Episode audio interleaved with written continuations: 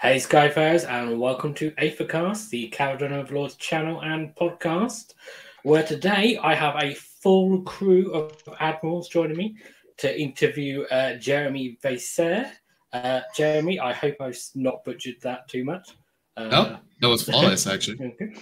uh, thank you for coming on. Uh, yeah, it's great to have you. For having me. Recent, recently went 5 0 at Old Town Throwdown uh, with five Yep. ships. So 5 no, five ships. Yep. Five ships. Fitting. Yeah, cool. Uh, to help me interview Jeremy tonight, I'm of course joined by my ever faithful avatar of Gromvindle, Eduardo Max. Welcome, Max. Hello, everyone. Hello, Jeremy. And of course, my gunnery sergeant, thunderer from down under, Mr. Alexander Cron. Morning, guys. This ironclad's certainly not flying high to this turn. Spoiler alert. Spoiler alert. And, and tree surgeon to the Garden of Nurgle, Mr. Matthew Parker. How are you, sir? Hello, everybody. How's everybody doing? Doing well. Thanks again for having me on, Lee. Mm, yes, pleasure to have you. Been a been a while since we've had you on the show, but uh, yeah, cool to have you. Uh, a few people in the chat: uh, Alexander Hernandez, Jay Durfu, uh, Cal Coast Motorsports, uh, yeah, which is I think uh, Scott that went to Old Town Throwdown as well. Uh, yeah, and they're talking about Zon went five and zero somewhere. I'm not aware. of that. No, it's a joke Oh, okay. because it's, it, it hasn't happened yet. It's happening next No. week. Oh, okay, maybe. It is. Uh, what? Yeah, well, maybe Zon will go five and eight somewhere. Hopefully, well, I'll do. I'll do my best. is this in 2.0 though? That doesn't count. yeah, it's two No, playing in the he didn't say Ah, that. No. you live in the future, but you're playing in the past. Yeah. Uh, Cal Coast wibbly wobbly, Motorsports with a shot across, wimey stuff. Cal, Calcos, uh, Cal Coast Motorsports with a shot across the bow, straight aimed straight at Duard Max there with the. I believe when we were reviewing the list for the first Old Town Throwdown, you mentioned that uh, uh, that uh, um, Scott Adams was going for a bit of a special snowflake with his custom skyport. Yeah. It seems he has not Uh-huh. forgotten. I stand Yeah. true to that statement. I, I wouldn't be surprised if you said it to, to me as well at some point, Max. Yeah, but uh, we we all know that you're always looking for that special, weird rule interaction, and then it just doesn't work out Doesn't work, somehow. no. like Applebee's. um, well, uh, so uh, I think well, because we've got a bit of news, but before we jump into that, uh, Jeremy, why don't you uh, tell us a little bit about yourself, uh, who you are, that sort of thing.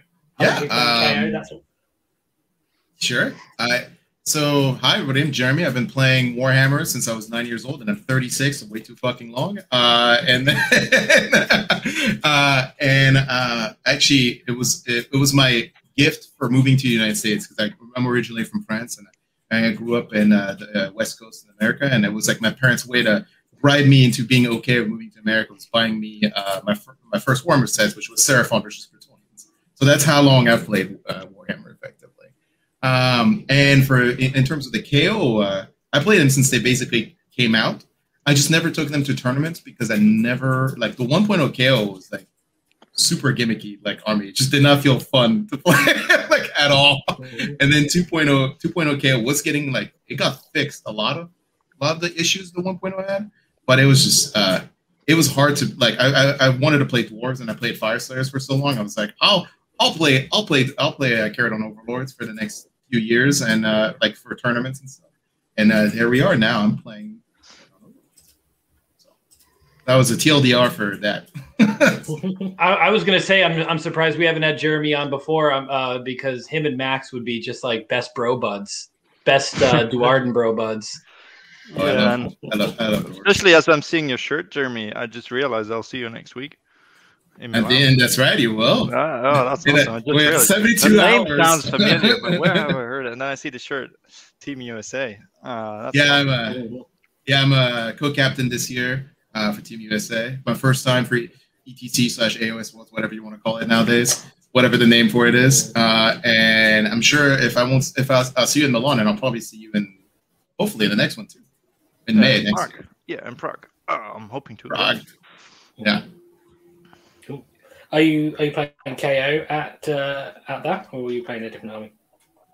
Oh, I'm playing Fire Slayers. Like they're they're like, hey, how about we just we need a Fire Slayer player? How about we just grab the best one in the country? And that was their that was literally Bill's like, what? I, I actually painted my Fire Slayers to be like when I got him, I was like, I'm if we play Fire Slayers for or sorry, uh, KO for uh, Team America, they're all painted to look like American gunboats. Like they have like American like colors and everything, and then they're like, no, we're gonna need to play Fire Slayers. Cool. Well, once that Seraph, once that Seraphon book came out, it was just like, hmm, I don't know if we'll need another Order army.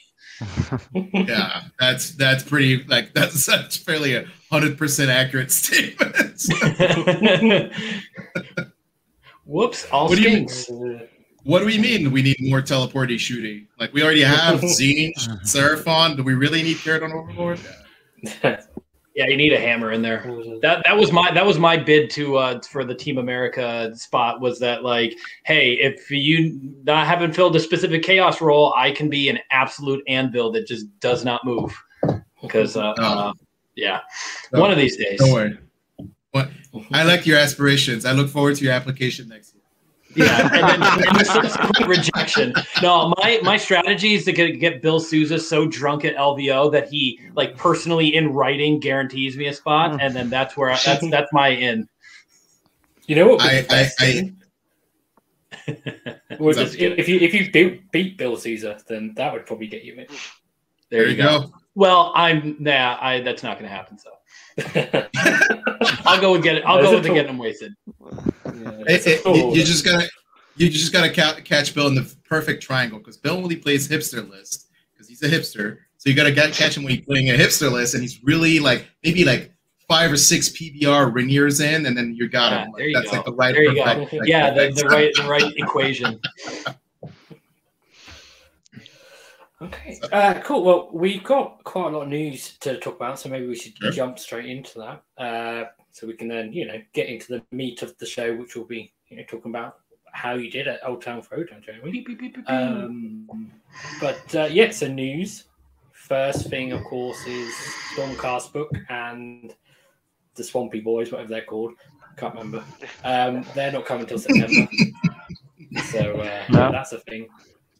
Got Why away- do- why do they- Why did they make the same mistake that they just made that everybody's mad at them? They're like, "Hey guys, it's coming out in September. It's coming out in August. Cool. Doesn't come out in August." And internet rage. They're like, "Okay, okay, okay, okay. It's definitely coming out in September now. So hmm. don't be mad at us." And then when it if it ever gets delayed again, it's like, why why even put another timeline on it? I, I just don't get it. It's a, it's a company of fans, right? They're all fans of their product. So at the end of the day, they're excited to share it with all of us, and they just made regrettable logistical decisions. That's really what it comes down to. They pulled a classic Matt Barker. They pulled a classic Matt, Matthew Barker where they uh, under where they overpromised and underdelivered. I mean, that that's just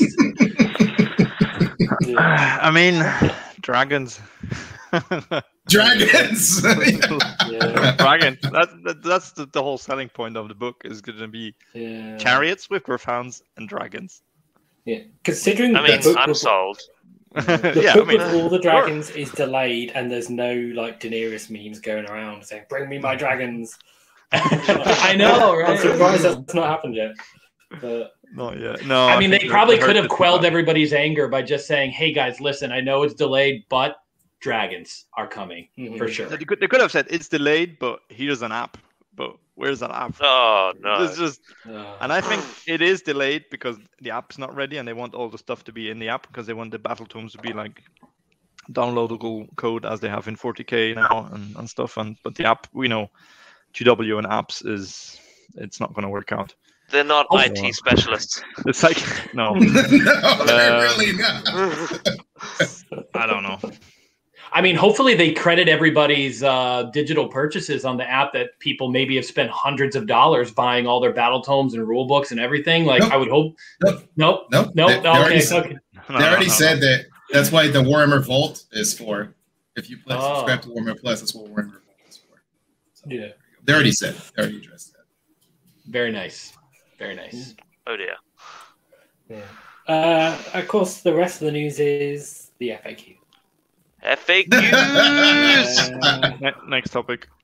Alpha Pack is Why? canon. Yes, I, I knew I was I was waiting for Alex to uh, to uh, to get excited about that one. okay. So, I mean, Oh, I've been waiting so long. Kron, you're obviously excited. How how does everyone else feel about the FAQ? I'm missing some clarifications for KO. I'm happy that some things changed and got clarified. That's good for the game. Some surprising things like Archaon losing his Eye of Ed Sheeran ability, or like it changed Ed Sheeran. the, the, the Eye of I don't know what was it called, Sheer Sheeran. Shayna Yeah. No, Yeah, it's it's Ed Sheeran. and um, that was surprising to me, at least. Um, It was random. This this whole weird ward after ward save, feel no pain, Yeah. bodyguard interaction. I think I hope they'll clean it up because it's it's a mess. Yeah, that's that's It's a weird. real mess. To, um, putting on my Daughters of Khaine hat for a second. Uh, four saves per wound now. Is that what we're getting? So we get an armor save, we get an ar- we get a, a fanatical faith, we get a regolable fanatical faith, now we get a ward save. Yeah, that sounds Yeah, fair. yeah. I mean, it's bad- it's- Mm. It's back to second edition Nurgle when I ha- again Kron same Mm. thing when I had uh, four save Nurgle Marauders. Uh, you know, I had the I had their armor save. I re-rolled with the War Shrine, and then I had the the um, Harbinger Decay save, and then the War Shrine ward save. So it was just it was just insane.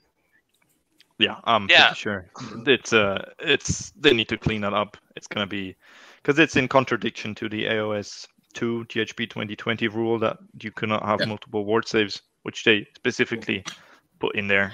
Um, I think it I think it was an I think it was unforeseen uh, something they just didn't even think about. I think it, they just didn't even anticipate that being a thing, and they rushed it out because people It's were just- like, "Where's the FAQ? Where's yeah, the where's the FAQ?"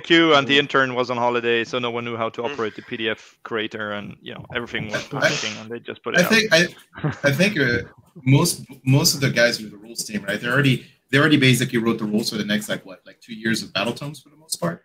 Uh, and I, it feels like they fact that change, thinking about all the other battle tomes coming out. Because I'm guaranteeing you, there's going to be mechanics in the new battle tomes which are going to be rare, where they'll have like these shrug saves which are not ward saves, and they wanted to like they basically made a ruling preemptively before the rest of the tomes are out, which makes no sense. Bec- But that's what they were probably basing it off, right? It's Interesting. they're they're not they're not living in the current battle tomes. They're living in the new battle tomes that no one has seen.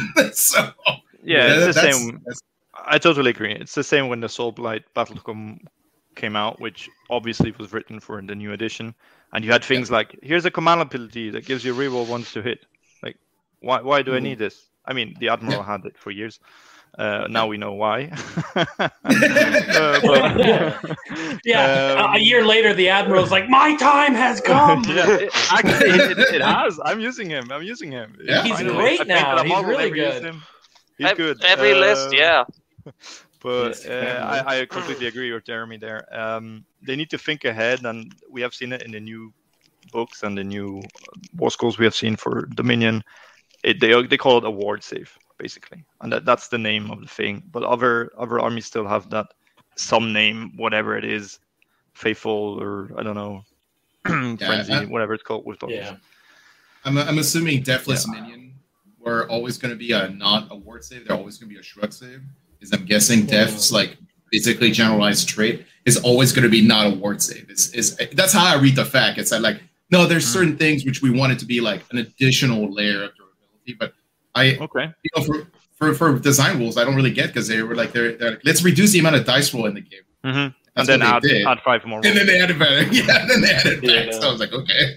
So Like, if I'm wanna- putting on if I'm putting on my Nurgle hat, I'm really curious on how they're going to do disgustingly resilient in a new battle tome, given what Jeremy just said, where they've sort of perhaps made a preemptive ruling or like made a rule with the anticipation of a couple of battle tomes coming out. So now I'm just extra nervous for a new battle tome. It's gonna be something Hmm. like ignore Ron Red.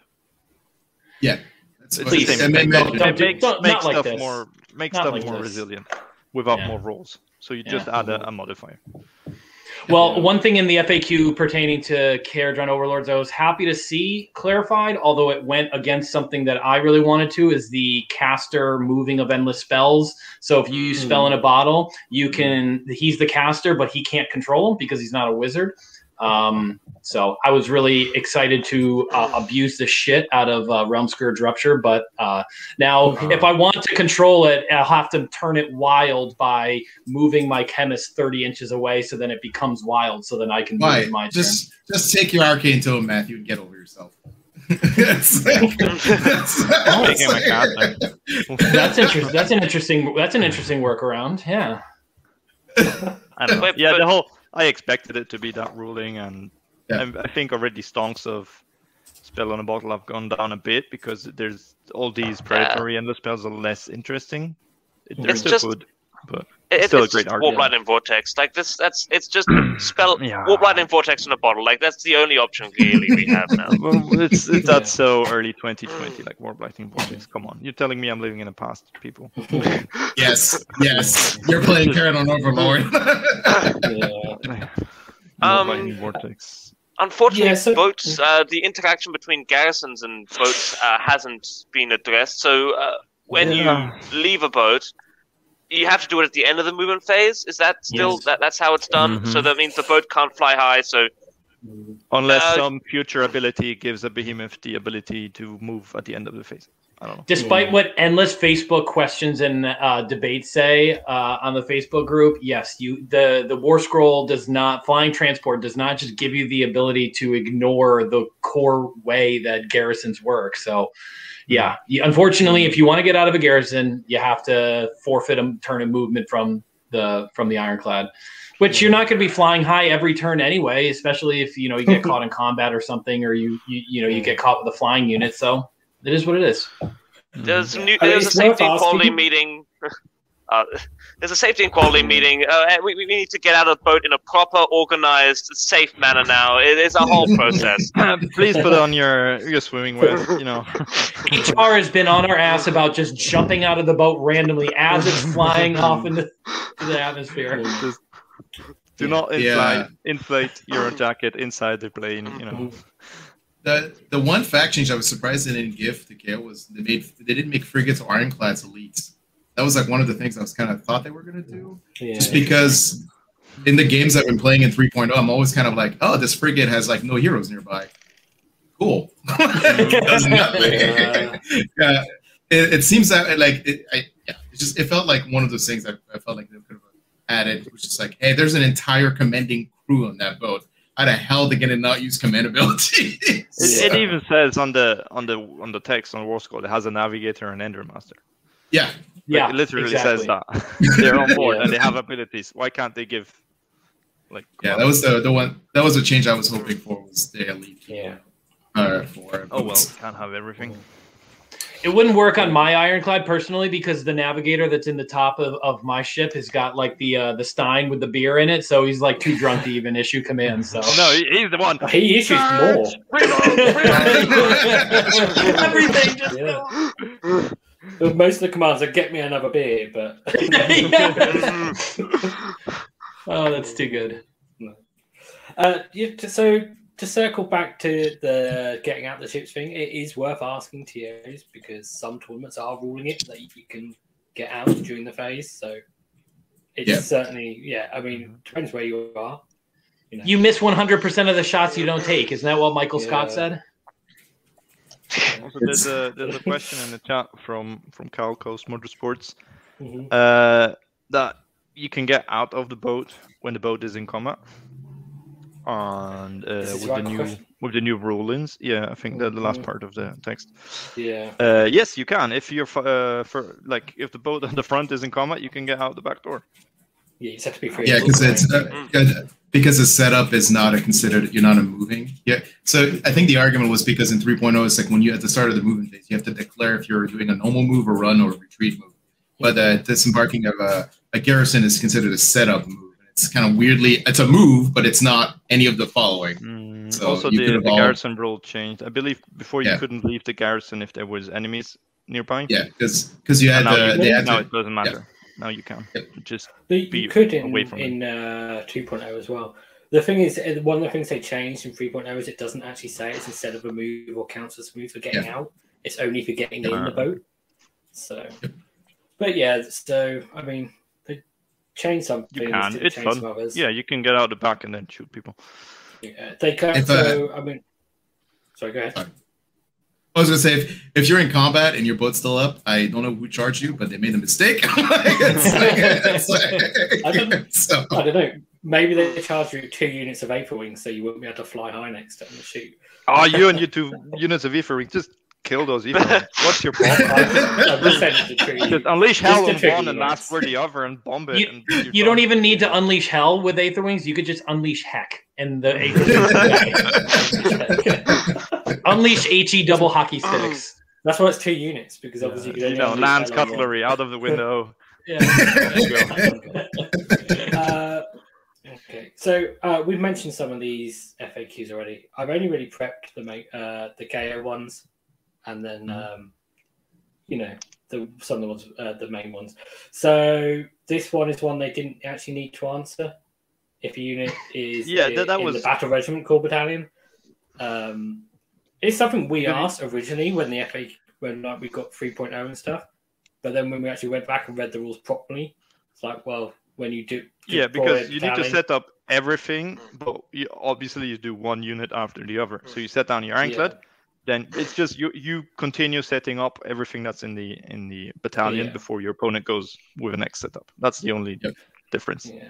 Uh, is- this this question was actually, it was actually asked in my community, like the whether or not the battle regiment thing uh, was was if, whether or not it was um, war But- skull regiment or war scroll battalion or um, normal battalion. It it, it was asked, Yeah. so I, I guess we have an answer. Yeah. There's Well, nice. because the thing is, Sure. it's different to how it worked in 2.0, and everyone had their 2.0 brain on for a little while. So, um, okay, so there's that one, which is easy. We mentioned the endless spell thing. Because it doesn't this is actually goes against rules as written, but you know, it's at least it's an answer. Um, in some ways, Well, It's, not- it's just nice to know. It's just nice to know. I yeah, I know. I was just hope I was just hoping against hope that I would be able to double tap the uh, uh, Realmscourge Rupture every turn, but whatever. Yeah, I mean, you were never going to be able to move the inner spell, but it's nice that they clarified that it is wild because the very first part of the end spell rule says mentions the bearer, so it says so he would have cast as ca- you know he, there was You mean a thing that caster? said- yeah, it's, oh yeah, caster. Did I say bearer? Yeah, Yeah. uh, yeah, caster. Uh, so at, at least we now know it's wild, which means you do get to at least Mm-hmm. s- move the spell once. On your turn, yeah. Yeah, it just means it's going to be moved straight back at you next turn. Well, Unless- the realm Yeah. scourge rupture. 'cause Right, you can only exactly. Move one direction. Yeah. Yeah. So that still works. yeah, so at least you can uh, you can actually move the spells at least once, but I mean warp lightning vortex. Doesn't is a move. Thing. Yeah. I mean, if you keep going, if you keep going second, you're going to keep moving it. You, there, especially if there's only one endless spell, right? no, because that's different. That's different. Is it moves every hero it's- phase. it's- Right, but it's It's still it's, whoever's- it's whose turn it is, right? Moves it first. Yeah, but oh, okay. So in you mean if you get the opponent's double turn, you turn? Yeah. Mhm. So yeah, if you get the double turn, then you'll move it twice. Yeah, So, that's true. Yeah. I think I, th- I want to I want to be a special opponent might move it snowflake. twice back. I, I want to be the special snowflake, and I want to take uh, uh, Realm Scourge Rupture in a bottle instead of Warp Lightning Vortex. move. That's Just fine. take an arcane tome, Matthew. You, use that, or I still believe the ones that don't move, the static ones, are better. That one's uh, Soul Snare Schnackles. They're just the better ones. The, schnackles. The amount yeah. of times that I have already shackled myself when I really wanted to charge has been really frustrating. Oh well. Just, uh, that's what you have a navigator for, Matthew, so you can dispel it before you do that. yeah, I know. I know. Last weekend, I actually moved my Thunderers off an objective to move them out of range of my own Warp Lightning Vortex. Mm, that was poor planning. that's the, the, the Mm, honest that's reason why. I'm not using that because I kept charging in my Endrinmaster and killing him. Yeah. like, let's get let's finish them off. Uh, okay. Uh, so Oh, yeah, dear. Mentioned Alpha Beast Pack, and of course the question also affect Zilfin as well. Clarified that nicely. Uh, they didn't go as far as they did last time around, where they sort of said, "Yeah, and you can also uh, hitch with Skyriggers." Uh, That, that, that one that one for me was huge. That was my favorite change. Yes. so, so I mean, yeah, we still don't technically have an answer whether you can hitch in the hero phase or pre-game. My assumption is you can't because Rules as written, you can't, even though it Yeah. weird because they allowed you specifically to before, and then through just an omission, they're like, guess not, and so it's just kind of weird. Mm. Just hope and pray for a new Duardin book, Hmm. Duardin soup book. Yeah, maybe next year. Oh, Jeremy, I'm interested to to hear how you feel about this because obviously you have Alpha Beast Pack in your list. Yeah, and and and and, I'll, and I don't want to foreshadow too much, but I never used it. It was just the only Mhm. battalion I could put the frigates. in. so I was just like, cool, I'll take it just in case it comes relevant. But I, ne- I actually didn't feel comfortable Mhm. ever using it for Sky High. But the reason I actually like this ruling, and it, I know you guys probably are gonna like Jeremy, you're crazy, but I was super unclear to me when 3.0 came out if you could dis if you could fly high while in combat, even though it said in the in the parenthesis you, you can disengage, but it says in the first line when you make a normal move. And then it was like, well, in 3.0, they basically said if you're in combat, it's never a normal move. And I was like, I was like super on the fence, like, uh, can I sky high while I'm in combat now? Like, is that a Mhm. thing? It's like kind of unclear. Uh, and this is basically kind of saying, yeah, you can, like for me that answered that step. That even though it's not what they wrote it for, but it does say like any effect that lets you basically move, like you can still do a fly high yeah. or making a Well, move. Uh, They also uh, added in with the errata that you could do it instead of a retreat, didn't they? So Yeah.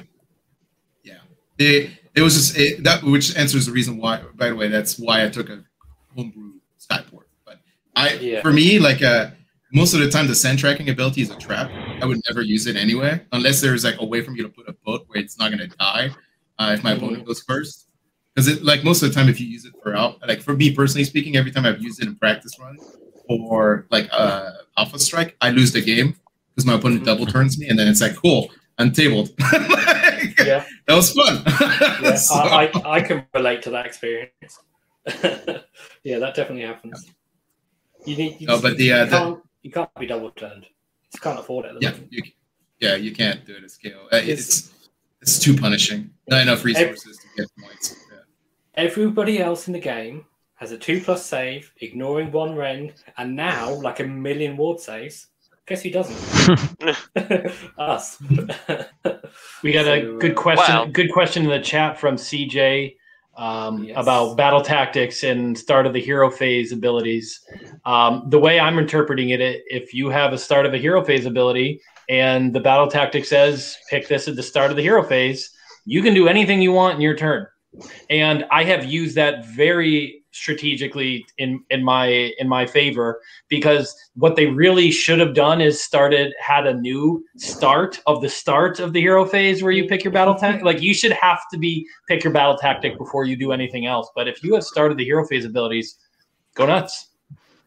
Well, it's come on, come on, Matthew. Give people agency in making decisions. Like it's actually quite a quite important to say I'm going to make the I'm going to do heroic actions uh, first uh, before I do battle tactics, or vice versa. Like just or you do battle tactics to bait out a heroic action. You can definitely do that as an option as well. Uh, it does. uh, CJ does make a good point that they're not abilities, so you can time abilities normally. Uh, I guess that the timing really applies to everything though. Uh, if- we don't have anything to tell us how to time things that aren't abilities. So I mean, it's the only it's the only timing rulings we have is for abilities. So you have to assume it works for everything else, I guess.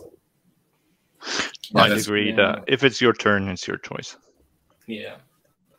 The important thing is is uh, don't you know when it's your opponent's turn, don't get carried away and start saying right, I want to do my heroic action and pick what it is. What you know, make sure you wait until you know what your opponent's doing for their Mm. battle tactic and stuff. Because I mean, you're meant to first of all, and of course, if they pick you know slay the warlord, then of course then you want to do uh, best day ever on your general.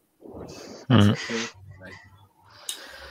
Uh, okay, so what other FAQ things we had? Oh, we- I put them in like order of importance. We started with the ones that were What? important.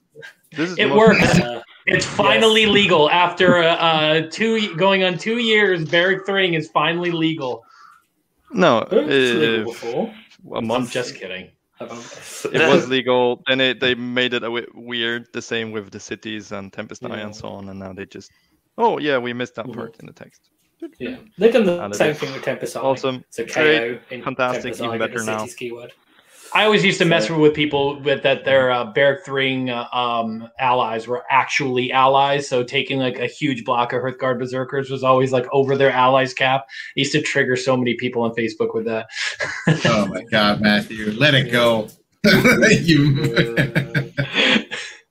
The one thing they still not made very clear is whether you can reinforce, you know, bar- like coalition units out of battle line more than once. There's some, If they are generic battle line, I'm Yeah. not sure.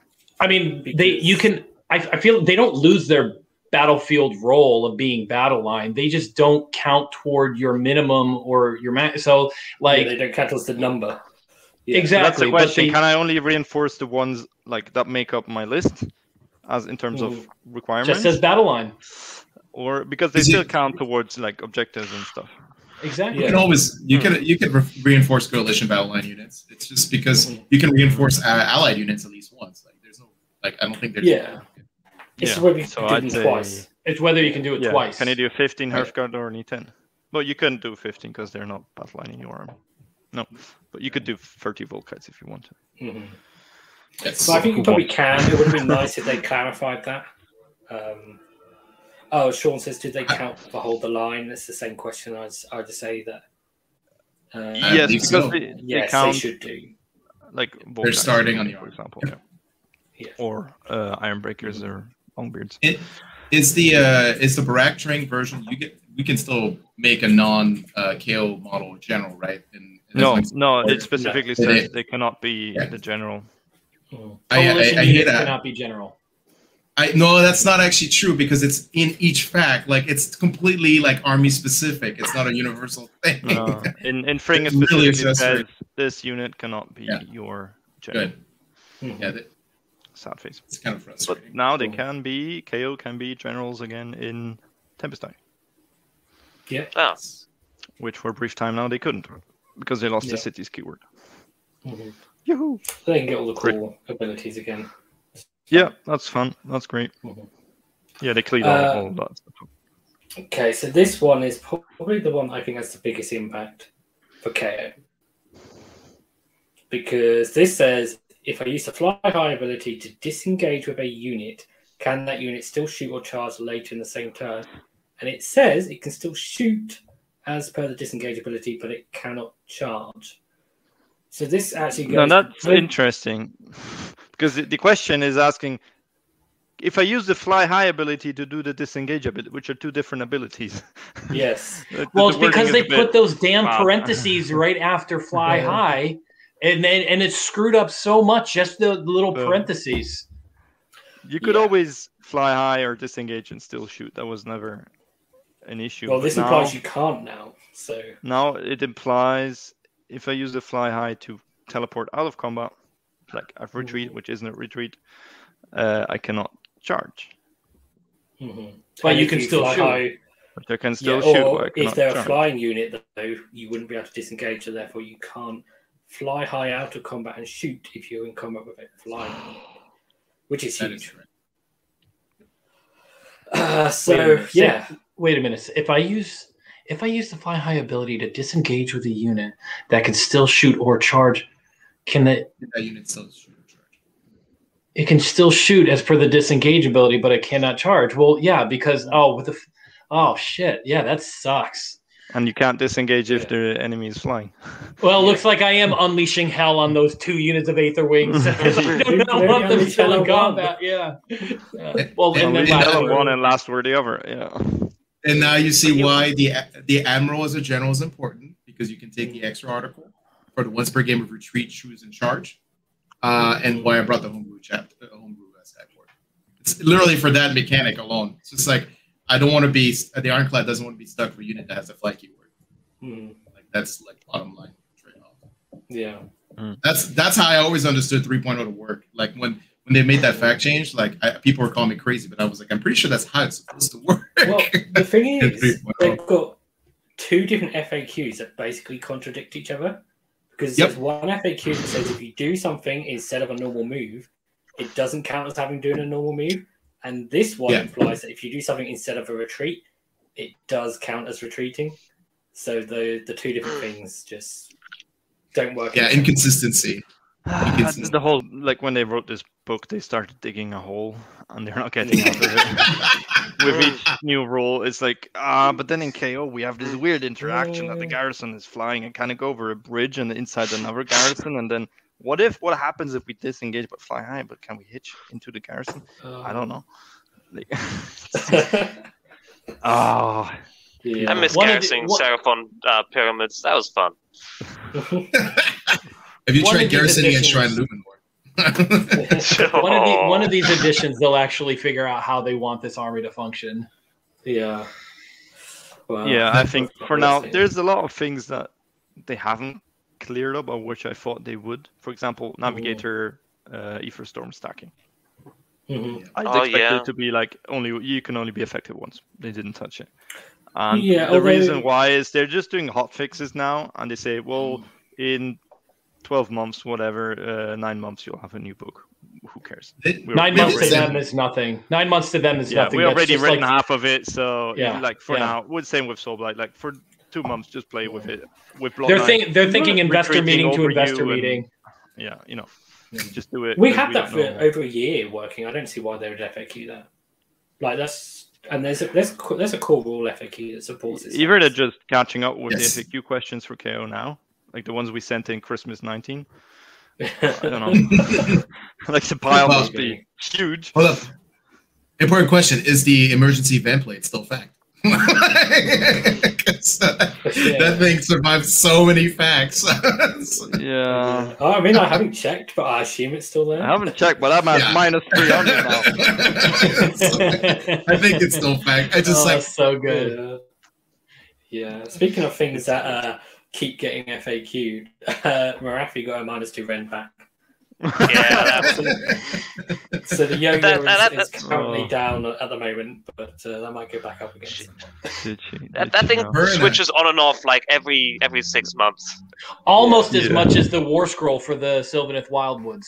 Almost. Yeah. Oh god, that's not Yeah. good. There's a, you, Sylvaneth can't teleport using that thing anymore. That's right. I mean, it's just an oversight. They'll correct it. Mhm. Pretty sure. Uh, uh, there's a question in the Oh. chat about vent plates. Uh, don't worry, it's it's just a joke. There's nothing's changed with vent plates. Fine. There was a problem that there was the no. phase, and that's it. Yeah. Uh, there was a problem that you did it in the shooting phase, but it didn't say when it stopped. Yeah. Yeah. So was it until the end of the game that you were minus one to be Until the end of the tournament? until tournament. the end of the or- tournament, or did you activate it each game anew, adding on to it? And there was a joke going on that everyone knew Hey, it was shooting phase, but you know. You have to have Just it come into the tournament. on your arm. Just come into the tournament, put your boat on the table, go. You look. Uh, they were like two years ago. I used vent plates and it's still active, Yeah. so just just go with it. Just, just go with it. Doesn't even have anymore, but he used it two years ago. so. Yeah. Uh, yeah, that's fine. Did we skip over the Barak-Mornar um, FAQ, Lee? Was there one? There's a Barak-Mornar FAQ. Yeah, you can't run after using opportunistic privateer because Oh, there was a shut up! loophole. Yeah, you can. No, you can't. They they FAQ'd Is it. that actually in there? Yeah, Is it in yeah. Did they? Um, didn't Yes, that. they they they specified see they it was? Like or, they, they or put in in the all the all the moves instead of just normal. Yeah, moves they now. add in the Yeah. errata they added run, so you can't move, uh, Fly high. move, disembark, run um, i- i- after using opportunistic privateer. Did they actually? Yes, they did. Oh wow. Which was- Yeah. Unless I honest, just went into a was fever obvious. dream. Yes, they have. I missed it because it's. Just Oh, that no. One, that one word in pink that I Right, missed. ex- Oh, So you can't Well, you can't use your pregame redeploy and then And take run first and shoot. turn and then run and shoot. Yeah, because that was That- so dumb. that was Oh no. Okay, there goes my entire video with Coach. Shit. Oh no. don't worry, don't worry, don't worry, Alex. I did a, I did another, I did a, a video here in Germany with some people, but it hasn't come out yet because they're still editing. Yeah. It's all for naught. like everything's No, no. because it takes Look, like like, a- one, yeah, and, one and a half weeks to put it out. Now it's like fly high out of combat and shoot everything. It's great. yeah, just fly high, and then you, but you can still run and shoot. Yeah, oh, great trick. Yeah. Oops. I spent Yeah. like an hour talking about how to how to uh, redeploy with Mona and the gun and stuff. And yeah, like, yeah, yeah. I did this. Womp, Ah. womp, womp. Oh well, let's scrap that. Oh dear. Sorry, Well- Coach. Matt, you earned your place on the show with that because I'd missed that. So uh, Yeah, the only uh, these are the only on ones Ah, I've took from the from the rest of the FAQs. There's loads of other stuff like uh, so ward saves. We mentioned it already. They're broken. Hopefully they fix them. Yeah, it doesn't make sense. Bodyguard saves are now also ward saves. So that means if you have an admiral, you can't give him say Amulet of Destiny and get the five plus from that and from having say a unit of Arkanauts next to him.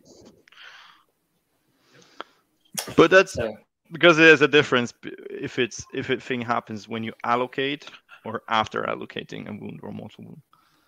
Because that was For always the, the, yeah. the difficulty with um, with fire with Auric Hearthguard because there's have Mhm. or like they say they ne- even mention here the Saurus guard because for Kroak he could with the old Kroak war scroll he could shrug the wound or he had to shrug the wound first and then when Mhm. allocated to him he had this four plus feeling thing. So it was that double Yeah. that allowed them to double it if if the wording was before and after or when and after. yeah, or each time and after. Yeah, it's just yeah, yeah. So I'm I pretty mean, sure it will be cleared up within the next seven weeks or however long it takes them to fix it. yeah, or maybe Tuesday if we're lucky. Seven But, uh, years. Nah, Maybe. not Uh, the web the web team needs to get it uh, submitted to all the translations first, so we're gonna, Yeah. we're gonna wait for at least a month before we get new. Like, Mm. uh, Hmm. Yeah, maybe. Cool. Uh, so Go go yeah, gadget frost lords. I mean, So other yeah, expect, highlights. expect TOs to have their own FAQ, like Absolutely. the FAQ. I guess the other highlights are Pink's got a new war scroll. Pink horrors. Yes, Or mag- magenta Yeah, horrors, horrors. maybe we should call them, which is a reference to the chat. The chat one. okay, let's. They got uh, a let's big new war scroll. they got a big Yeah. change. Uh, Um, most important for us, you cannot battle shock them off anymore. But they Because can't they die- bring more pinks back, which is nice. Uh, Yeah, but, yeah, there uh, are some the thing is- implications for KO actually with that change. Yeah, you can't shoot them off and and rally them back because they're not slain, and they but you don't cause battle shock, which was one way to deal Only with big Brimstone. blocks of. Only brimstone. Brimstones you can still rally back, but they're probably you're most likely above unit size, so you can't. Uh, starting Yeah, max I mean unit size. brimstones. They, And brimstones can can shoot. right, but brimstones count for battle shock, right? So if you basically do kill a bunch of pinks, and yeah, but all the all the pinks and blues that you killed before you arrived Right, don't count. brimstones, they don't count. Yeah. Like the mm-hmm. twenty or the thirty Yep. that, that would count, and then with the ten bravery. one, one of the th- You've one of, one of the things they didn't actually clarify is how you resolve wound allocation process with 3.0 and how you do the split and split again. That is like one of the most frustrating part. Like, do you re- like as soon as you kill a pink, the next two wounds on your wound pool do you allocate to the blues, or do you can you allocate it freely? Like they're actually quite unclear how you because that in that process because they're not slain, like they're immediately spawn. Like, can you allocate those wounds directly? Like they just need like. It did a good job. they Um, just need to do a better job on that. one. I, th- I think in the war scroll it actually says before allocating the next wound, you need to replace the model or like put in the blues, But, and then you continue allocating another. wound. Right, but then as soon as you replace them, can you allocate those to the blues? Yeah, sure, why not? You can I mean, that's- whoever you want in the in the unit. Right, right, which is actually a huge problem because it means you can always leave one pink with a banner alive, so your entire army unit has always a plus one save. Because you can keep at in the before you could remove all the pinks first and remove all the instruments, but then now you actually have to go through each individual. If they choose so, they can remove a pink and then two blues and four brimstones. Hmm. Right, Yeah, but what, what does the one banner do now? It just gives them a one save. one save. The musician, the musician plus one save banner is fate points. It's pretty good, Oh, actually. actually, the fate points is really nice for them. yeah, Yeah. it's I always really thought the the the one the the one bringing back units was more potent on the like the standard demon Yeah. standard bearer thing. Roll a one on. I mean, they shock and brings they ignore units. battle Yeah. shock now on the command ability. They- automatically. They pretty much removed the they, they removed all ability to bring back dudes. So they, they you're never gonna have a pink horror unit that has more than fifty wounds, but you're gonna have to shoot through all fifty wounds. Well, this is actually a really nice segue because there was a comp in the Old Town Throwdown um, tournament pack that said if you walked up to a unit of 10 pinks and you did 10 wounds and removed One all 10 pinks, they never got to split because they cited the way that wound allocation works in 3.0 where you you uh, before anything else happens you allocate 10 wounds to the unit. And then so if the unit was completely destroyed they never got to even use split and split again and so that was one of the that was one way they tried to sort of streamline the process. I think there's only one guy that brought pinks in the tournament anyway and he brought a unit of 30 so it didn't really you you'd have to walk up and do 30 damage with one profile. So because if you even had like two attack profiles and you went on to your second one then they could split. But if you walked up and did 10 wounds before they could even um, get a chance to there was even a pause then you would have to they would all be gone yeah that's the way it was in this tournament that jeremy went to jeremy and i Oh went yeah, to that, so it And makes Kyle. sense. They cleared it up. Yep. One of the other uh, major change too for your horse is they're no longer wizards. Mm-hmm. Yeah, a big That's a big one for the whole casting shenanigan list. yeah. that generate I don't know how many fate points. Mhm. Wow. I mean now they just generate a fate point on a free plus. Same thing basically. yeah. Okay. I wanted to say, I was like, why, why isn't Kyle here? Because he actually played KO at this tournament with Jeremy, but I forgot it's his birthday. So happy birthday! A big Aethercast birthday to Kyle. Happy birthday, Kyle. Is it Yeah, I actually today? Happy birthday. Yeah, that's why. That's why he couldn't be here today. Okay. Oh. For I think he's a jolly this good. weekend. Okay, Never well, it's his birthday Never- weekend. If it's his Yeah, birthday, I I hope don't he's not watching. I didn't know this, if it's but actually today. doing it on something else. yeah, the last thing he wants to do is uh, watch me judge him for not beating me in the KO at the event. I was just like, I kept like walking up to his table and be like, "Are you gonna win this game? 'Cause you gotta catch up."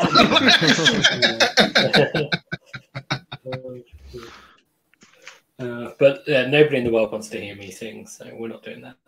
Uh, right, so I mean, is there anything else from the, from the FAQs anyone wants to mention before we move on to actually? Well, there was plenty of mentioned on the stuff, but I think yeah, we covered most of the stuff People- that's relative to people KO. So. heard about it.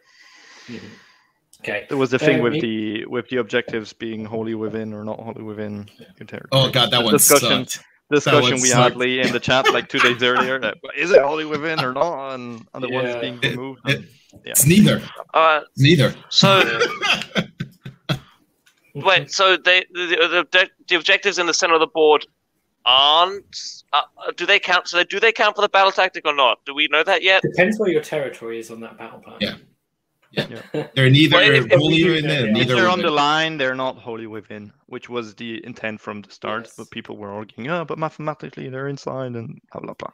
Well, Mathematically, not. you're an idiot. Okay. Wait, Yeah. I thought I thought I thought they answered that question to say it was like preface is like, are they within or wholly within? They're like, no. That was like the answer. It was like that was the question. It's like, are they within or wholly within? They're like, no. So what are they? but the uh, the same thing they've done the same thing there that they've done with other things because they've basically answered the same question in another FAQ, but for a slightly different purpose, and it basically says that it does that that mathematical thing does work for that FAQ. so if you if you come on the board like wholly within six inches and there's a uh, objective twelve inches away, you can have one model one model on the objective Yes. technically, according to the Yeah, FAQ. It's So- when Ga- when Yeah. Games Workshop decided that they uh, they have a the, uh, you know theoretical degree into quantum physics. you can be in two places at once. But they, they only have that. They only have Schrodinger's objective. Yeah, in that situation, but not for the other situation. Like again, they're being inconsistent, inconsistent, which is nice. But, but okay, uh, let's let's move on and actually talk about what we meant to be talking about because we've been talking for nearly an hour. So, uh, whoops, Jeremy, this is your list. Um, we've already talked about it twice, technically, on the show.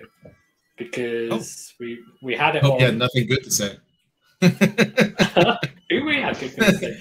we, we we had it at the very end of a, of a show and couldn't do it justice. So then we had to do a, a whole new show to talk about the list that Old Town throw down and other tournaments uh, because we were really interested by all the lists. Um, you also one of the interesting ones, which is good. Uh, so um, because this goes out as a, as a podcast as well as YouTube, I will quickly just run through it. Uh, so your general is a chemist with collector and spell in a bottle, an Arkanaut Admiral, and a navigator flare pistol, all in battle regiment. Three units of ten Arkanauts, all in battle regiment uh, with one of each special weapon. Two gun haulers, both with drill cannons. Two frigates, both in Alpha Beast pack. Uh, gun haulers are in battle regiment as well, of course. And an ironclad with the battle ram and great sky cannon in battle regiment. Warp lightning vortex, and it's a custom skyport.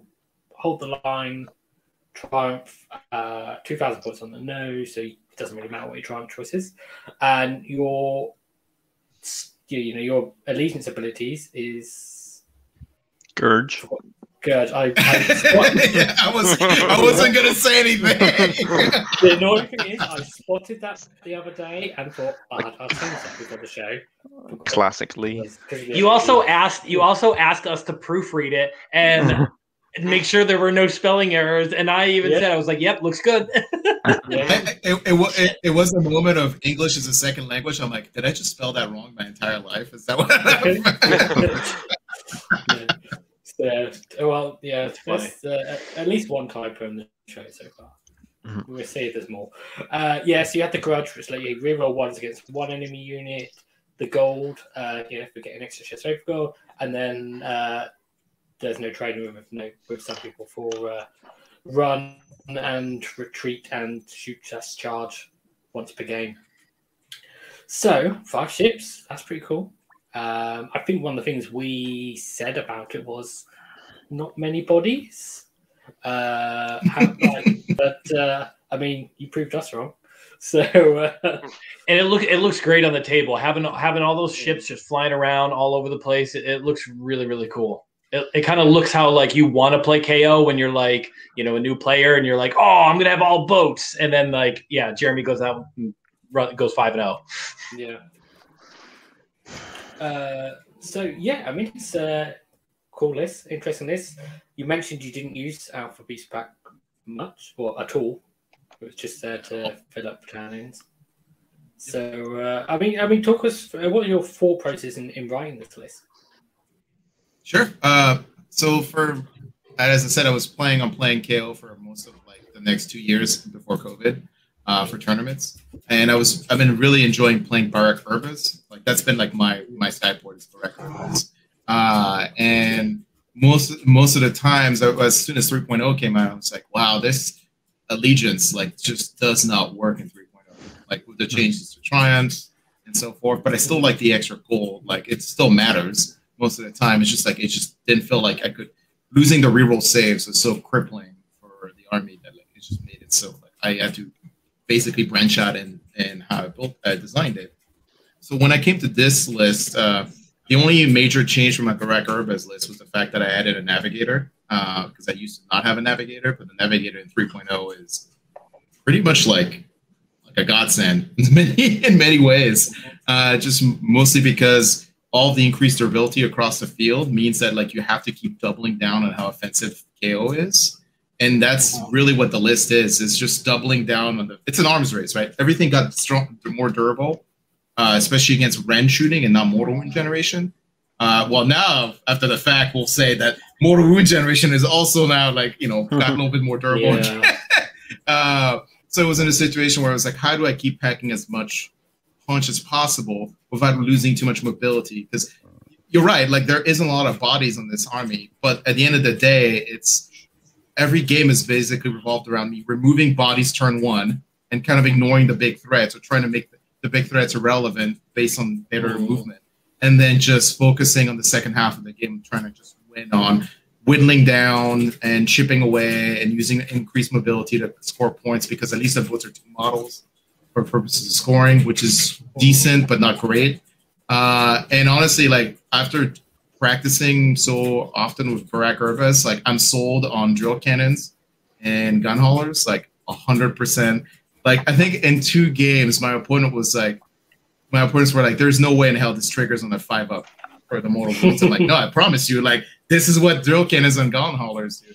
Because they're like I think there was a couple games where they did like a like a combination of both and like 18 mortal wounds over there. Mm-hmm. And every time and every time they're basically like they're kind of a throwaway shot. Like you're like, okay, you have a support hero here that I actually like care about removing.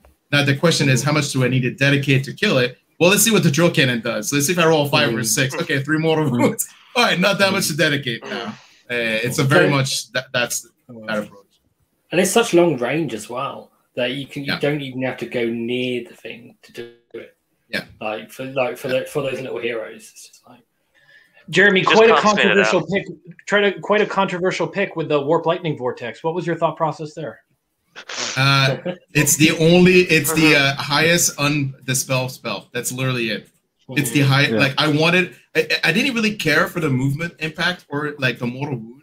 I wanted it to be so that people would constantly have to be in a situation where do I trade a cast for a dispel situation?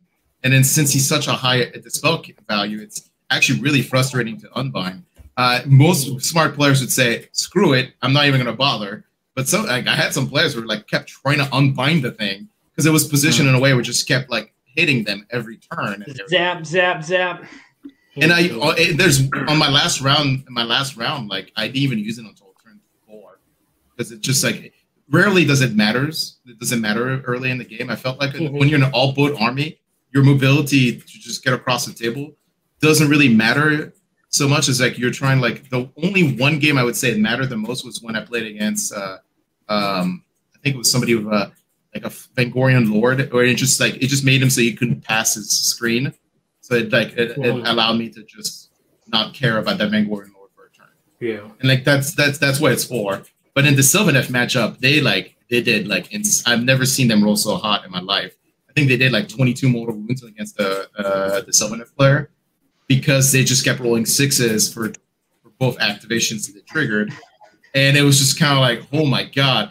And then since there were like these big, like durable, like ignore rend characteristic models, basically in a sense, like I was like, this is like, I'm I'm sorry, I've never seen them roll that uh, I think I like basically did like eight mortal wounds to Drycha with like that, and I was and I and I was the only model. Was like I wanted to kill that turn, and the it's add insult to injury. The drill cannon killed it just because it rolled a five. okay, there's three Yeah. mortal wounds. Uh, so no, it, it's it's just there to be in a nuisance. It's just what it's meant to be. It's, it, that's it. It doesn't really. If it was forty points Yeah. cheaper and did no mortal wounds, I would still take it. yeah. I would still take it. Did you ever find yourself wanting the last word rather than the battle ram? Oh God, no! I rarely unleash hell. Like I rarely unleash hell because most of the time I use redeploy. You can't do both. Like, so, so I would re- usually use redeploy. Like I'd rather be out of a charge range than take a gamble of rolling dice.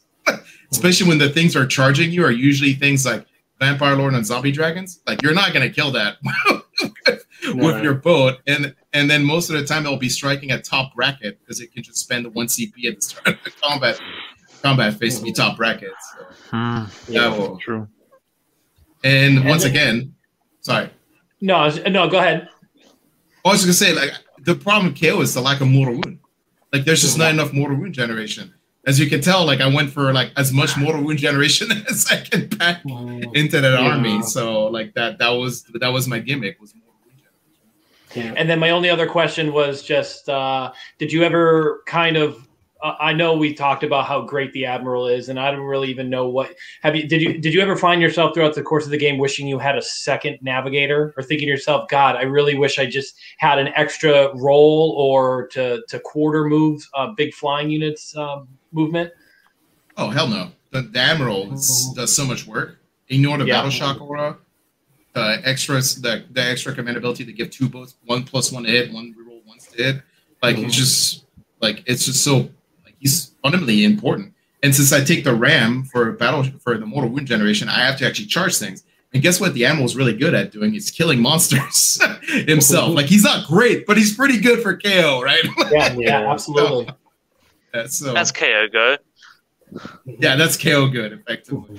I, I, the Admiral is. Uh, I just love like the amount. Like if, if I had the meme of the cat watching the stock price go up, like that's that'd be the Admiral for 2.0 or 3.0. For me, it's just like you went from a useless model to an amazing model, like in like one edition change. So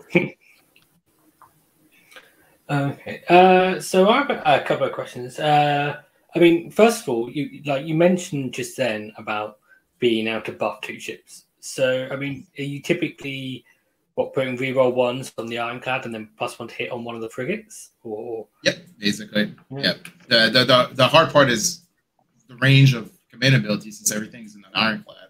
So it's hard to like. There was a ma- many uh, many occasions where I wish where I had like maybe the Endrinmaster and Dirigible suit following the frigate when it would split away after like your opponent would you know most games would go I would make my opponent go first uh, because that was my goal and they would just come barreling charging in and on turn two I would send like a frigate behind the line with maybe a gun hauler to just basically say well, you're going to have to deal with these because they're going to start taking points and score points. And then there's this kind of like fear in their eye because they're like, they realize like they've overcommitted to the field. Uh, usually that's how I went in the game.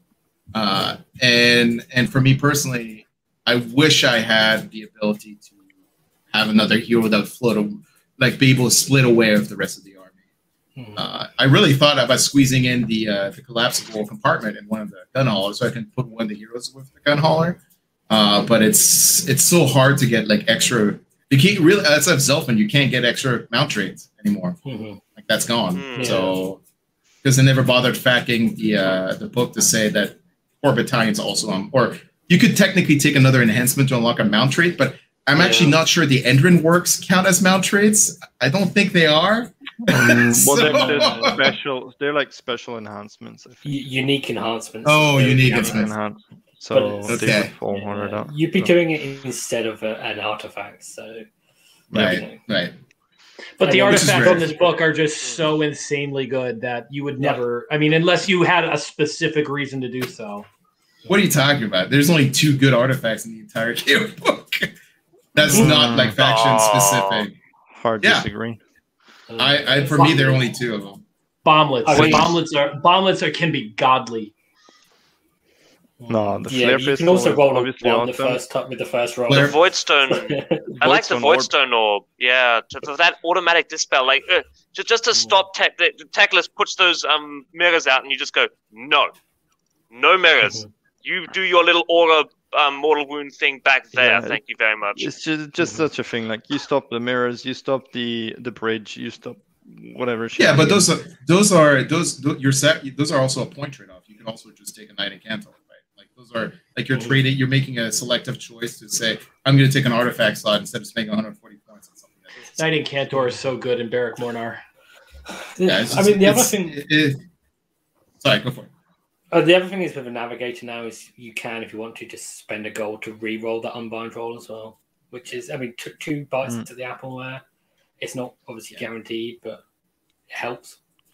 That's that one The, uh, really for- important spell. For me, outside of the Bar- Barna- uh, Barak-Mornar rel- uh, uh, artifact, like the flare pistol and the spell in the bottle are like the two. Hmm. Yeah, they're they're in, they're insanely good. So I mean, especially now in 3.0, the flare pistol, your whole army re-rolls all hits. Mhm. Like, give me a break. I mean, that's so insanely good. Yeah. What I'd like to know with with your your list's got three drops. How so? You, were you able to mostly control going first, second with three drops? Yeah, the only game I didn't get was round two, and my opponent had a one drop army. I, I had uh, I had seven drops, and I think all but one game I got to control who was going first. okay. Wow, Yeah, because it's Yeah, not we- putting a lot of stock into it. people want the the warlord battalion or the command Yeah, exactly. or to access the second artifact. So already you're at what minimum four drops, Yeah, Yeah, and then you say, oh, why why should I invest into the battle regiment? Let's take uh, a hunters of the Hardens or whatever, and then Mm. boom, you're ten drops. It's Yeah, either you you- go one or two drops, or you go ten. yeah. To Max's point, all, if you can target yourself to be less than four drops, you're beating most armies. Basically. most I'd say probably like yeah four out of five games unless somebody is dedicating to an alpha strike list, which I mean, really the- don't seem that common. Or is The only m- most armies, well, even Sons of Behemat right now with the new change to White Dwarf be Yeah. drop most of the time, right? So Yeah. three, three drops. Yeah, because they want one extra artifact, but then the other one is a, a double drop. Yeah. The uh, the one thing I will I will say the one drop list I've seen in my local meta are basically Teclis and Sentinels or Archaon, Yeah, and that's it. that that's that, yeah, that- because that's, they both want to start. They want to control because they want to put the buffs up, basically. Yeah.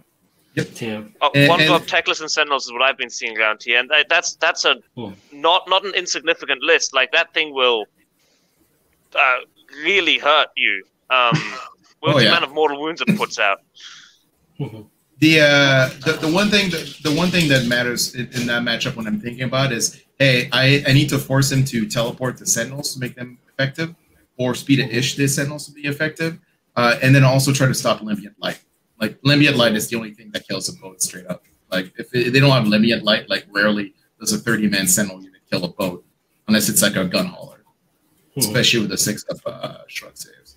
So it's hmm. and, and and most of the players here that play the one drop Teclis list know that against playing against me that's you don't kill the boats you just kill the heroes. That's what matters. Hmm. So Yeah. like most of the, most of the time that's like the how the game's playing Uh, so where are you? Where are you using your your gold mostly? I assume it's mo- like if you only get one, it's going on the Ironclad. Um, first one goes in the arc second one Yeah. sorry In, in terms of spending it, like, are you are you spending all your gold, or are you spending it all on the, the ships, and then you at the end of the No. game you've got it left on stuff? But I, I usually I usually use the other gold starting turn two on the ironclad because the first I never set myself up for an alpha strike anyway, and, and most of the first turn is trying to like like if there if I'm in a position to just hit a flank really hard, like just play the knife flank and just hammer down one, that might use it on the ironclad. But rarely do I use it on turn one. Uh, the gold I use on most of the time is the Aether-Khemist. If I get more than like the Aether-Khemist, just for the real ones doing on is like usually pretty important for the ironclad, uh, more than the plus one. Like it ends up like it's really like if I get two gold, I might use the gold on the ironclad and this this extra gold I got on the Aether-Khemist, extra gold on both of them. So just on turn one, just to be basically because you, really you only need two solid rounds of shooting on the ironclad to just say, all right, well if I can't get, climb myself out of like whatever shithole I'm in with two rounds of that happening on ironclad, this is not a good game for me. I mean, first, no matter no matter shooting is gonna solve my problems. Like, Mhm. that's usually how it goes. Uh, uh, for my experience, at least, that's been that. So first gold ironclad, second gold chemist, last gold navigator. Like if I get three, that's where I put it. okay, that's interesting. Um, to put on the heroes. Do you find the frigates do put out enough firepower? Like, are you getting your, your, your money's worth out of those frigates? Yeah, because I don't target big things. I only kill like things that are on the board and scoring. So like most of the like one of the big things I think that was surprising a lot of my opponents is that like I wasn't actually like my last matchup was against Matthew Jones with uh, Avengorii and he had two Vampire Lord Zombie Dragons and uh, Mannfred, and I spent the first turn just killing all the skeletons off the table Mhm. and setting up for a potential unleash hell if he charges me with great cards, and that was it. Like I did not care about the dragons. It- he, he made me care about a dragon eventually, uh, but the problem is the way with the navigator slowing one down and positioning on the peripheries. The other one was basically kind of like by himself uh, at that point, and then on the next turn, I was like, "Cool, well, I don't, I don't get to ignore this guy anymore, so I'm going to dedicate all my resources to just killing him that turn uh, with very little like you know penalty in, in, in that regard." But most of the time, like the way I view KO now is just like you have to kill all the small chaff units Yeah. for so you can have a chance of scoring on the second half of the game. Because the first half of the game is so hard to score with KO. Like, it's so hard on primary. Yeah, you just score your own objectives and do some battle tactics. Mhm. Yeah, I completely agree. Um, It's the same way to deal with, you know, the Archaon and Tzeentch. Let's just kill everything else. Kill the uh, acolytes or whatever he has, uh, as uh, the blues, whatever. Kill the sorcerer lord, and then if it's Yeah. and then Kairos you can kill. He's not too hard to kill. And then it's just, you know, Archaon. Oh, yeah. he's one model. Mhm. You slow him down or you rent charges, whatever. He's one model. He's yeah, he's gonna kill stuff. Mhm. it's a race against the clock, right? Because you're you're Yeah. basically trying to say, okay, Archaon's going to kill whatever he fights. Can I just delay as like him as long as possible while removing Yep. pieces? Yeah. How how would you tackle something that doesn't have small stuff like four gargants? Yeah, so is, I was surprised. I was basically a DPS surprised. check against Gargan. Yeah. Like how how Yeah. quickly can you kill a Gargant? Yeah, and, and this comes into why I like having the deal breaker ram and the admiral.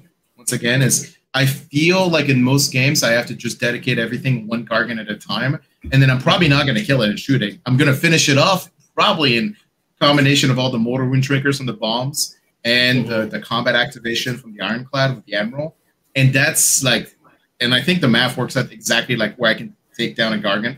And once they're down to three gargants, then you're in a kind of a, depending on what the mission is, you're in kind of like okay, you might not be in a winning position, but you're in a competing position Yep. uh, because the odds are the other gargants are going to kill something, like they're going to be able to get back and like kill something smart, uh, and and then that point you're just playing this weird trade-off game where you're well you can't be everywhere now because you only have three models, so I'm going to try to keep being everywhere and also whittle down your gargants as the time goes on. And eventually you're going to be down to only two gargants, and I'm probably going to be able to take primary. Uh, and that's that. That's how the game plays for me mentally.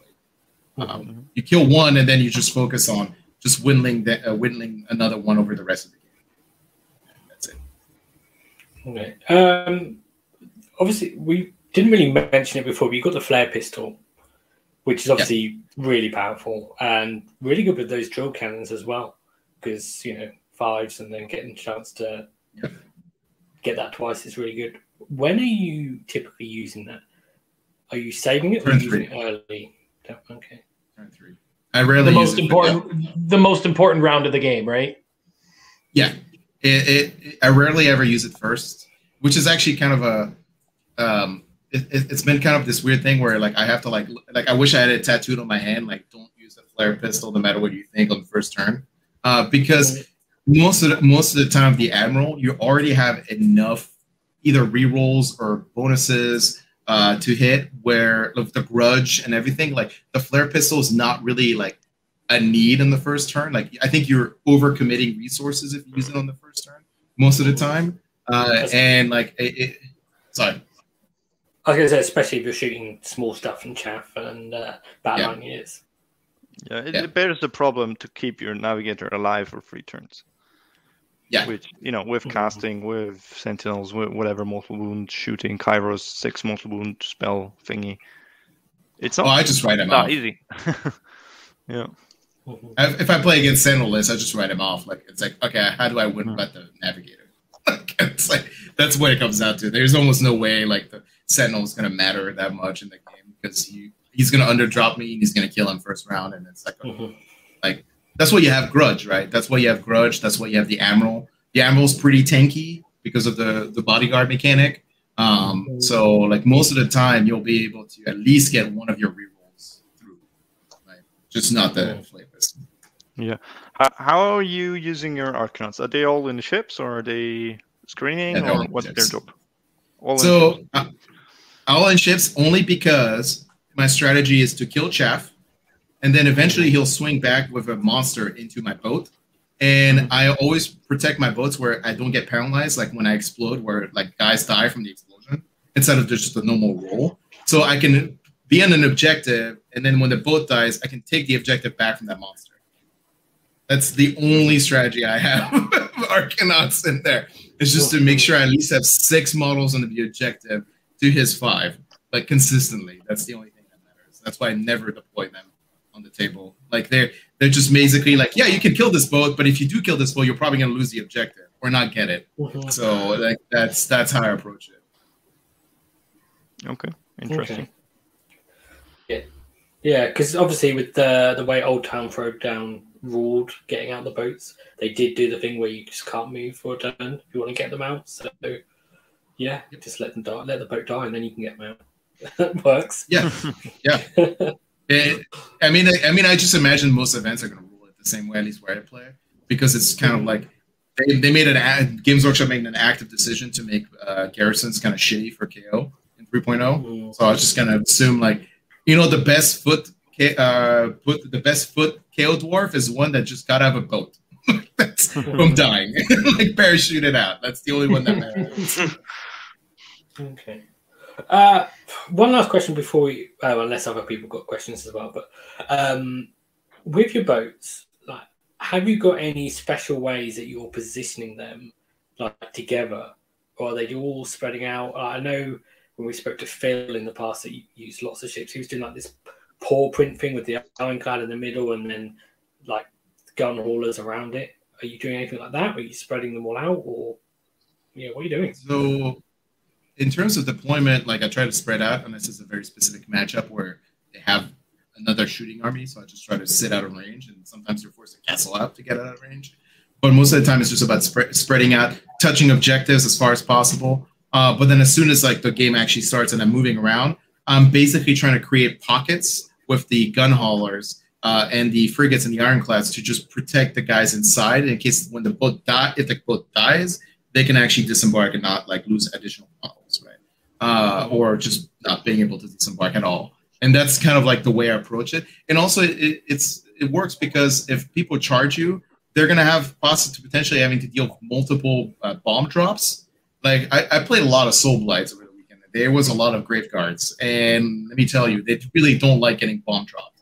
like they really don't like it before they get to swing. So, like just creating lines uh, to just prevent people from surrounding the transport boats is the only thing that matters.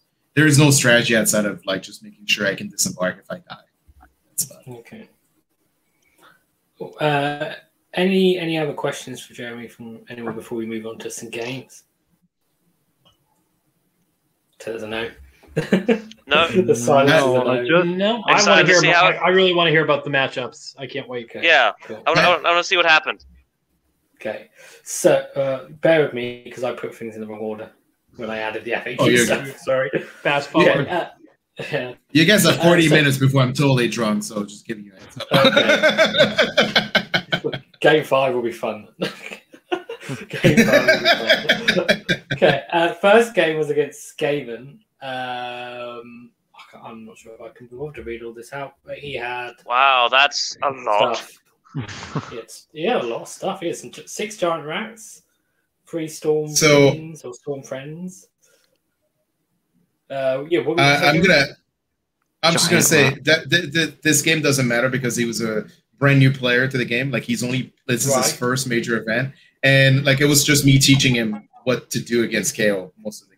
Okay. Uh, he was so, a, like- he's a he's a lo- he's a local guy. I I've- played him um like I think a week or two before the event, and yeah, and I was the same way. Like I was, uh, he actually did really well against me, but um uh, you know I was kind of just showing him like sort of like the you know sort of the the, the strategies that you're going to want to use when you're playing competitively. Really nice dude. I'm sorry to interrupt you, Jeremy.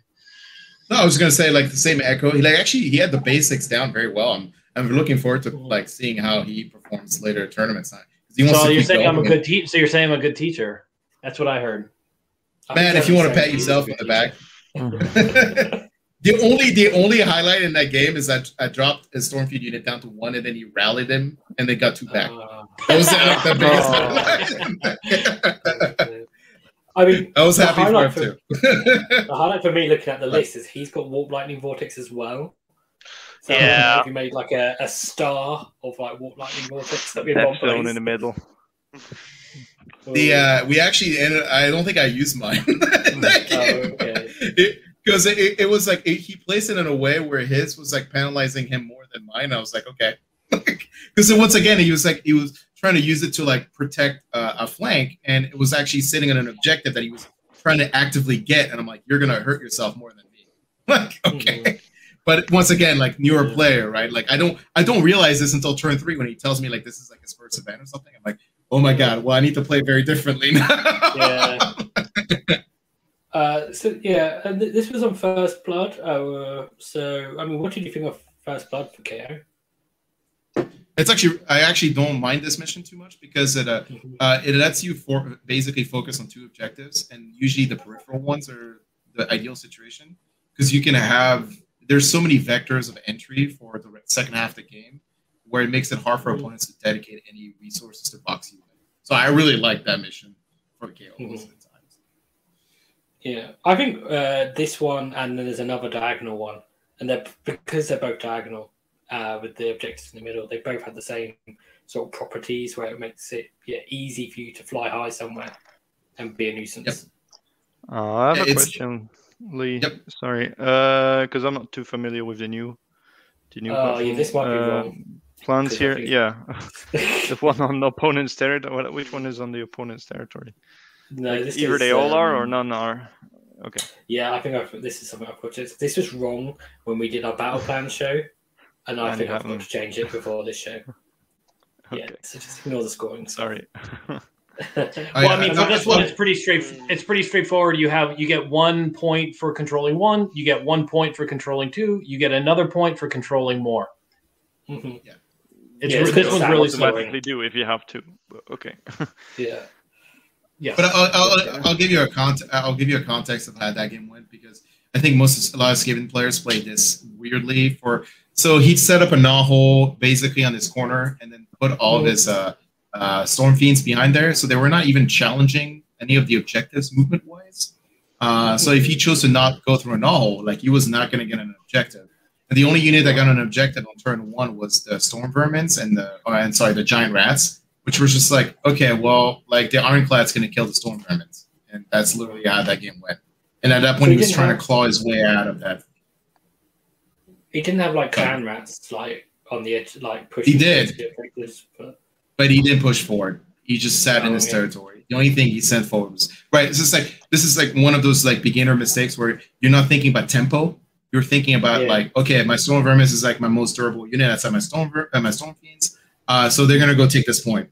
It's like it's traditional, like kind of like I'm gonna say rookie, but it's unfair to call somebody a rookie. It's just that most players think about like, okay, this is my most durable resource, so I'm gonna use ex- expensive, but they they need to think about tempo.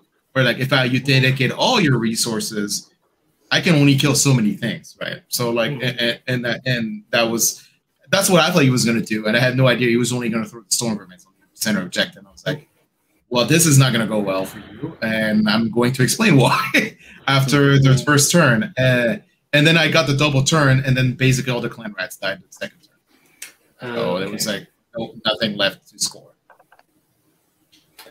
yeah, okay. Uh, I don't think I have any questions about this game then, because it sounds fairly No. straightforward.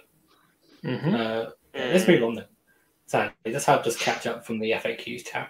Uh, so the next game is against uh, Soulblight Gravelords. Uh, so, hang on. Yeah, this is a this is a game I should have I lost. think but- one of, one of these names is wrong because I've got the same person's name twice as well. Yeah, that's not Yeah. Zach. Yeah.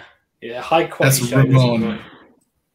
Ramon is the uh, person I played Uh, round two. Okay. He's also Uh, another local. He's also another local player in this uh, Southern California region. Yeah. Okay. Well, hopefully I got the list right. So uh, yeah, Vampire Lord and Zombie Dragon, uh, Neferata. That's right. Necromancer, That's the right list. Yeah, Gorslav the Gravekeeper.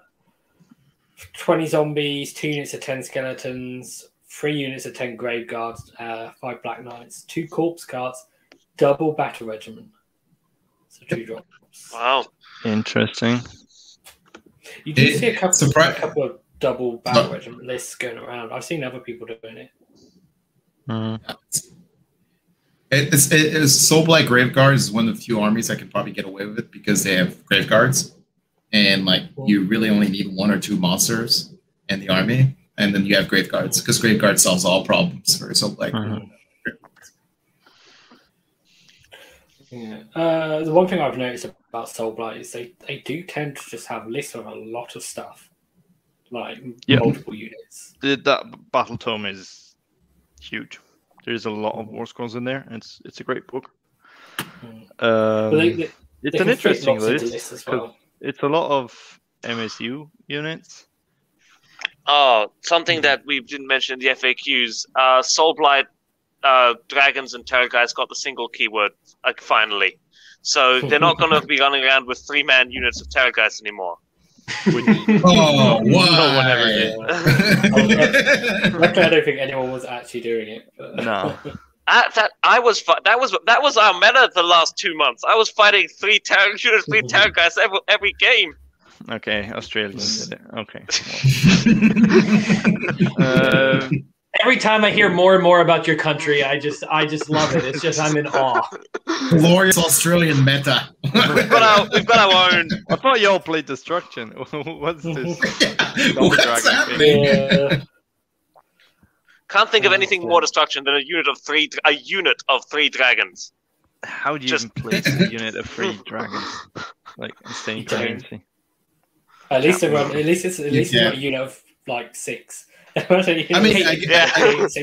Jer- so, so Jeremy, I have a question because I know, uh, like I said, I I, uh, I know Ramon from the local scene, and he's a um, a very a very good player, very very competitive player. He's uh, uh, you know he he's so this wasn't just like a, a fortuitous like another maybe easy uh, second round matchup. Sometimes you get.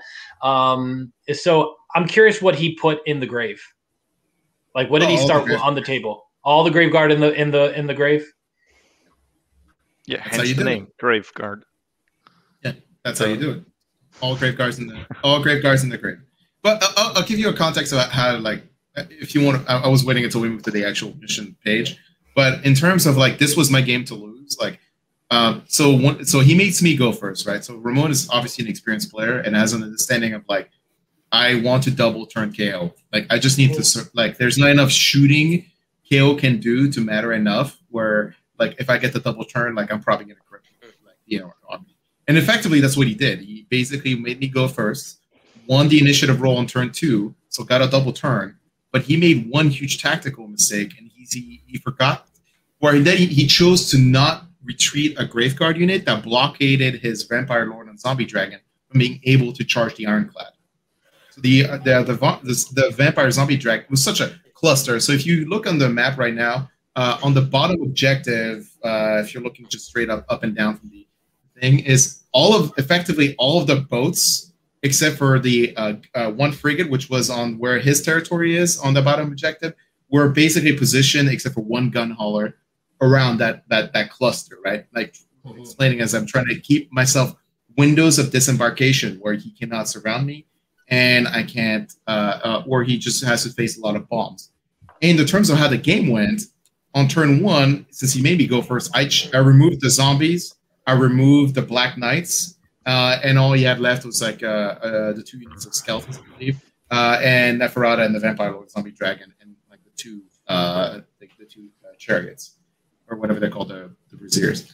But on his turn, uh, because I was not able to, I failed the navigator roll on the Vampire's Lord Zombie Dragon. He had like free movement. Uh, and on turn two, after he basically won priority, he set himself up to a charge against the Ironclad and a frigate. But the issue was that all of his grave guards made all of their charges, their nine inch charges, into my army. And so he had to reach, he had this weird, like this very long, this pocket open, but it was all the way in the farthest corner possible. So if he to make the charge to successfully make it, he had to roll 12. And the thing is, he had just retreated the grave guards away. All he needed was like a six. so he basically Yeah. gave himself a very long charge and then failed it with the reroll. And then the ironclad survived. And be, I was crippled. Like the ironclad was crippled. Like he could not disengage. He could not sky high. Uh, but because I played my homebrew, ch- uh, my homebrew skyport, or if you had a general, an, an animal general, I basically was able to retreat. Uh, and I then I got a double turn on turn three, and that's where like the game basically was over.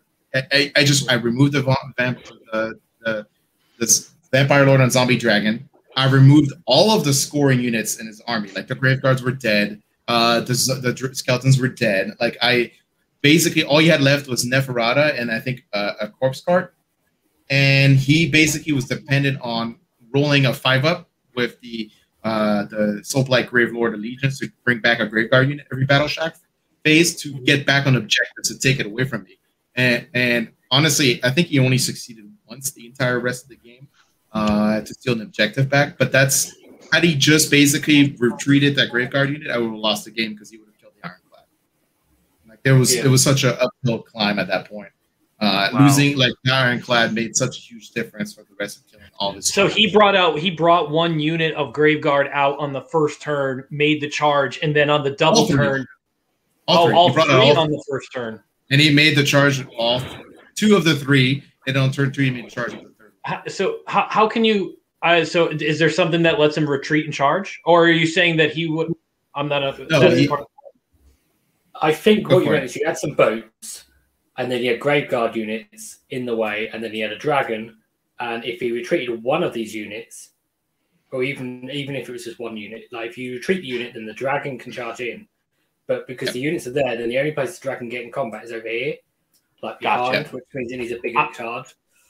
I'm sorry, I, I I misunderstood, but that makes complete sense. He he boxed you. He was trying to box you in with Graveguard, but in a sense, he Hmm. boxed his own self out with his with his big punchy dragon.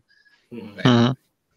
and Gotcha. that was and, and it gave me this weird situation where the, the now the warp lightning vortex was like super significant because I was able to like his entire army was like condensed in this like weird pocket, and I'm Yeah. like, all right, warp lightning vortex, and I now your just dragon can't fly. Yeah, dragon can't fly. You're taking mortal wounds. Like it, it, it- like that's how I killed all the chaff. Is because literally all of the grave guards and the chaff were like in that condensed spot, and the warp lightning vortex was just chipping away with like the rest. Like so, I got to basically effectively unleash all broadsides and just finish off all the chaff on my turn. nice, nice. I'm just I'm just curious. Do you know what Gorslav's role was in his list? Because there's Yeah, just he- one unit of zombies, so You, I mean, it's just because that, that way he didn't have to depend on the battle shock rule. He can just bring back the 10, 10 zombies after the first one. okay. you know, I mean, for fair seventy enough, for or- seventy for yeah, seventy five yeah. for seventy five points, he can bring back a half a unit of zombies. Um, Yeah, but I thought you can just do that with the battle shock roll. Right. He just he just Yeah. gives him the ability. You don't have to depend on the dice roll. Yeah. just- Plus, it's nice to have a hero because all these death units, or most of them, don't have a. No, the zombies don't I have mean- either. So yeah. It's also it's nice because it, it gives you more aura range for shrug saves, but it's you know it, it, Gorslav was a pain in the ass because he brought back the zombies I think once, and mm-hmm. then he brought back them again with battle shock. Uh, so Can you bring back the same? Can you? So if you have twenty zombies and Gorslav brings back ten, can you use your allegiance ability to bring back the other ten? Uh, I thought not. I think They- we played it that way because the allegiance ability says you can't, or but uh, that is like that's a command ability that's not in the allegiance. Sorry. Yeah. If there's a the allegiance ability doesn't actually bring back the unit, it's lets you set up a unit like of the same type with like the same Oh, size or okay. half the size. Like it's oh, a new unit. So for instance, for hold the line, those units don't count the ones they bring back because they're Right. not from the starting army because they're technically a new unit. Ah, okay, okay. Interesting. But it was it, it was in a situation where if you lost to 20 zombies and he brought them back a Gorslav, he would bring back 10. And then if he, he rolled the battle shock, he would also bring back 10 Yeah, because they're not replacement of replacement. It's like it's a very weird like I, I it ended up not mattering in the game uh, at all. Uh, but it, it is something I think that's why you take Gorslav. If I was gonna guess, I was wonder why. Effectively, he died on a on an ironclad charge. The ironclad charged him and killed him. Oh wow. okay. pasted him up against the side of the hull. Battleground. punk. yeah. Well, that was a Jeremy. That was a really that was a really sm- uh, you know sometimes it's not always uh, the moves that you make that win you the game, but sometimes it's recognizing a poor move or a poor decision that your opponent made and then and then taking advantage of that. So, um, you know, well played. But I mean, I think I think it's a situation of like for like most players when they're like, and this is something I've tried to teach myself to not be greedy, uh, because you're in a situation where it's like I made him go first, I got the double turn, I'm gonna, I'm just gonna go for all the marbles immediately, and I'm like, no, you have to teach yourself that is not the right play. Dice can tell you to f off like ninety percent of it. So you have to play conservatively, even if you have the initiative. Yeah, and especially if you take a double turn as well, you, you're basically opening yourself up to be double turned later anyway, so, as well. Yeah. So, uh, cool. um, yeah. So, uh, so what's that like? Was that turn two or turn Two. three that you just mopped up everything pretty much, or mopped up? Yeah, turn, turn turn three, the game was pretty much over. All you had left was Neferata. So, which which objective did he remove? Uh, he removed. It, it didn't matter because he had none. Mhm. Uh, so I think he, I, Yeah. he, he, I think he removed. He removed this either in the perspective of the game. I think he removed. He might have removed the top, the top one, but it didn't matter because he had new objectives. Right. The and I- were and I on re- go ahead. No, no, no. Go ahead. I was just saying he did. He, he couldn't seem to roll a five up for the battle shot. respawning. Yeah. Uh, not that he was going to be able necessarily to be on an objective because of body blocking the uh, grave sites, but like it was basically like he had no objectives when he got to remove an objective. All I was gonna say is also this tournament was two two weeks ago, so I'm asking you like specific questions, like you played it like Mhm. four days ago, and uh, I just I, I realized that it was like you know 14 days ago. So yeah, but uh, um, but yeah, well, like you said, that just goes to sh- um, you know you back to your initial strategy, like you said. You know, a lot of times, a lot of KO players, they're like, okay, how can I win on turn one? What is my path to victory on turn one? Okay, I'm going to go after his big, like you know, you first day in prison, you go you go up and you want to punch the biggest thing in the army, right? But like a lot of times, it's just not gonna. It's it's not gonna it's not gonna work, and you you go after the chaff, you go after the little stuff, and they can't score points anymore. Um, all you need are six Arkanauts Wait, that wait, take an objective. wait. Matt, are you trying to tell me that KO nickel and dime opponents? Is that what you're trying to tell me? Because Well, I, I think I'm pretty I think sure it's in the it's in the fluff. Like nickel and diming is definitely in the fluff. you know, I think I, I you know, I, I played KO for a little while, obviously, and I had I don't know, maybe moderate success, but um, I think my biggest problem is when I put down a, uh, an army of Kharadron Overlords on the table. I'm like, how can I win on turn one? How am I winning this game right Mm. now? And I, I think it goes to show you that if you're if you just take it easy and you go after the scoring units and you and you don't try to go all in you know super fast and you play conservatively pop your flare Right. pistol on turn one pop your vortex on round one go all in it, it- you know you go after the scoring units you can do quite well I, I will say anybody who's played Fyreslayers moving to KO is kind of an exercise in uh, basically keeping up the same perspective. Uh, and the one thing I will say about playing K- uh, Fyreslayers competitively was that like you're supposed to restrain yourself. Like Fyreslayers, like are an army that wants to castle up and score objectives. Like that's all they meant. That's all they want. And KO is the opposite in the sense it's like it's an army that doesn't want to castle up and score objective.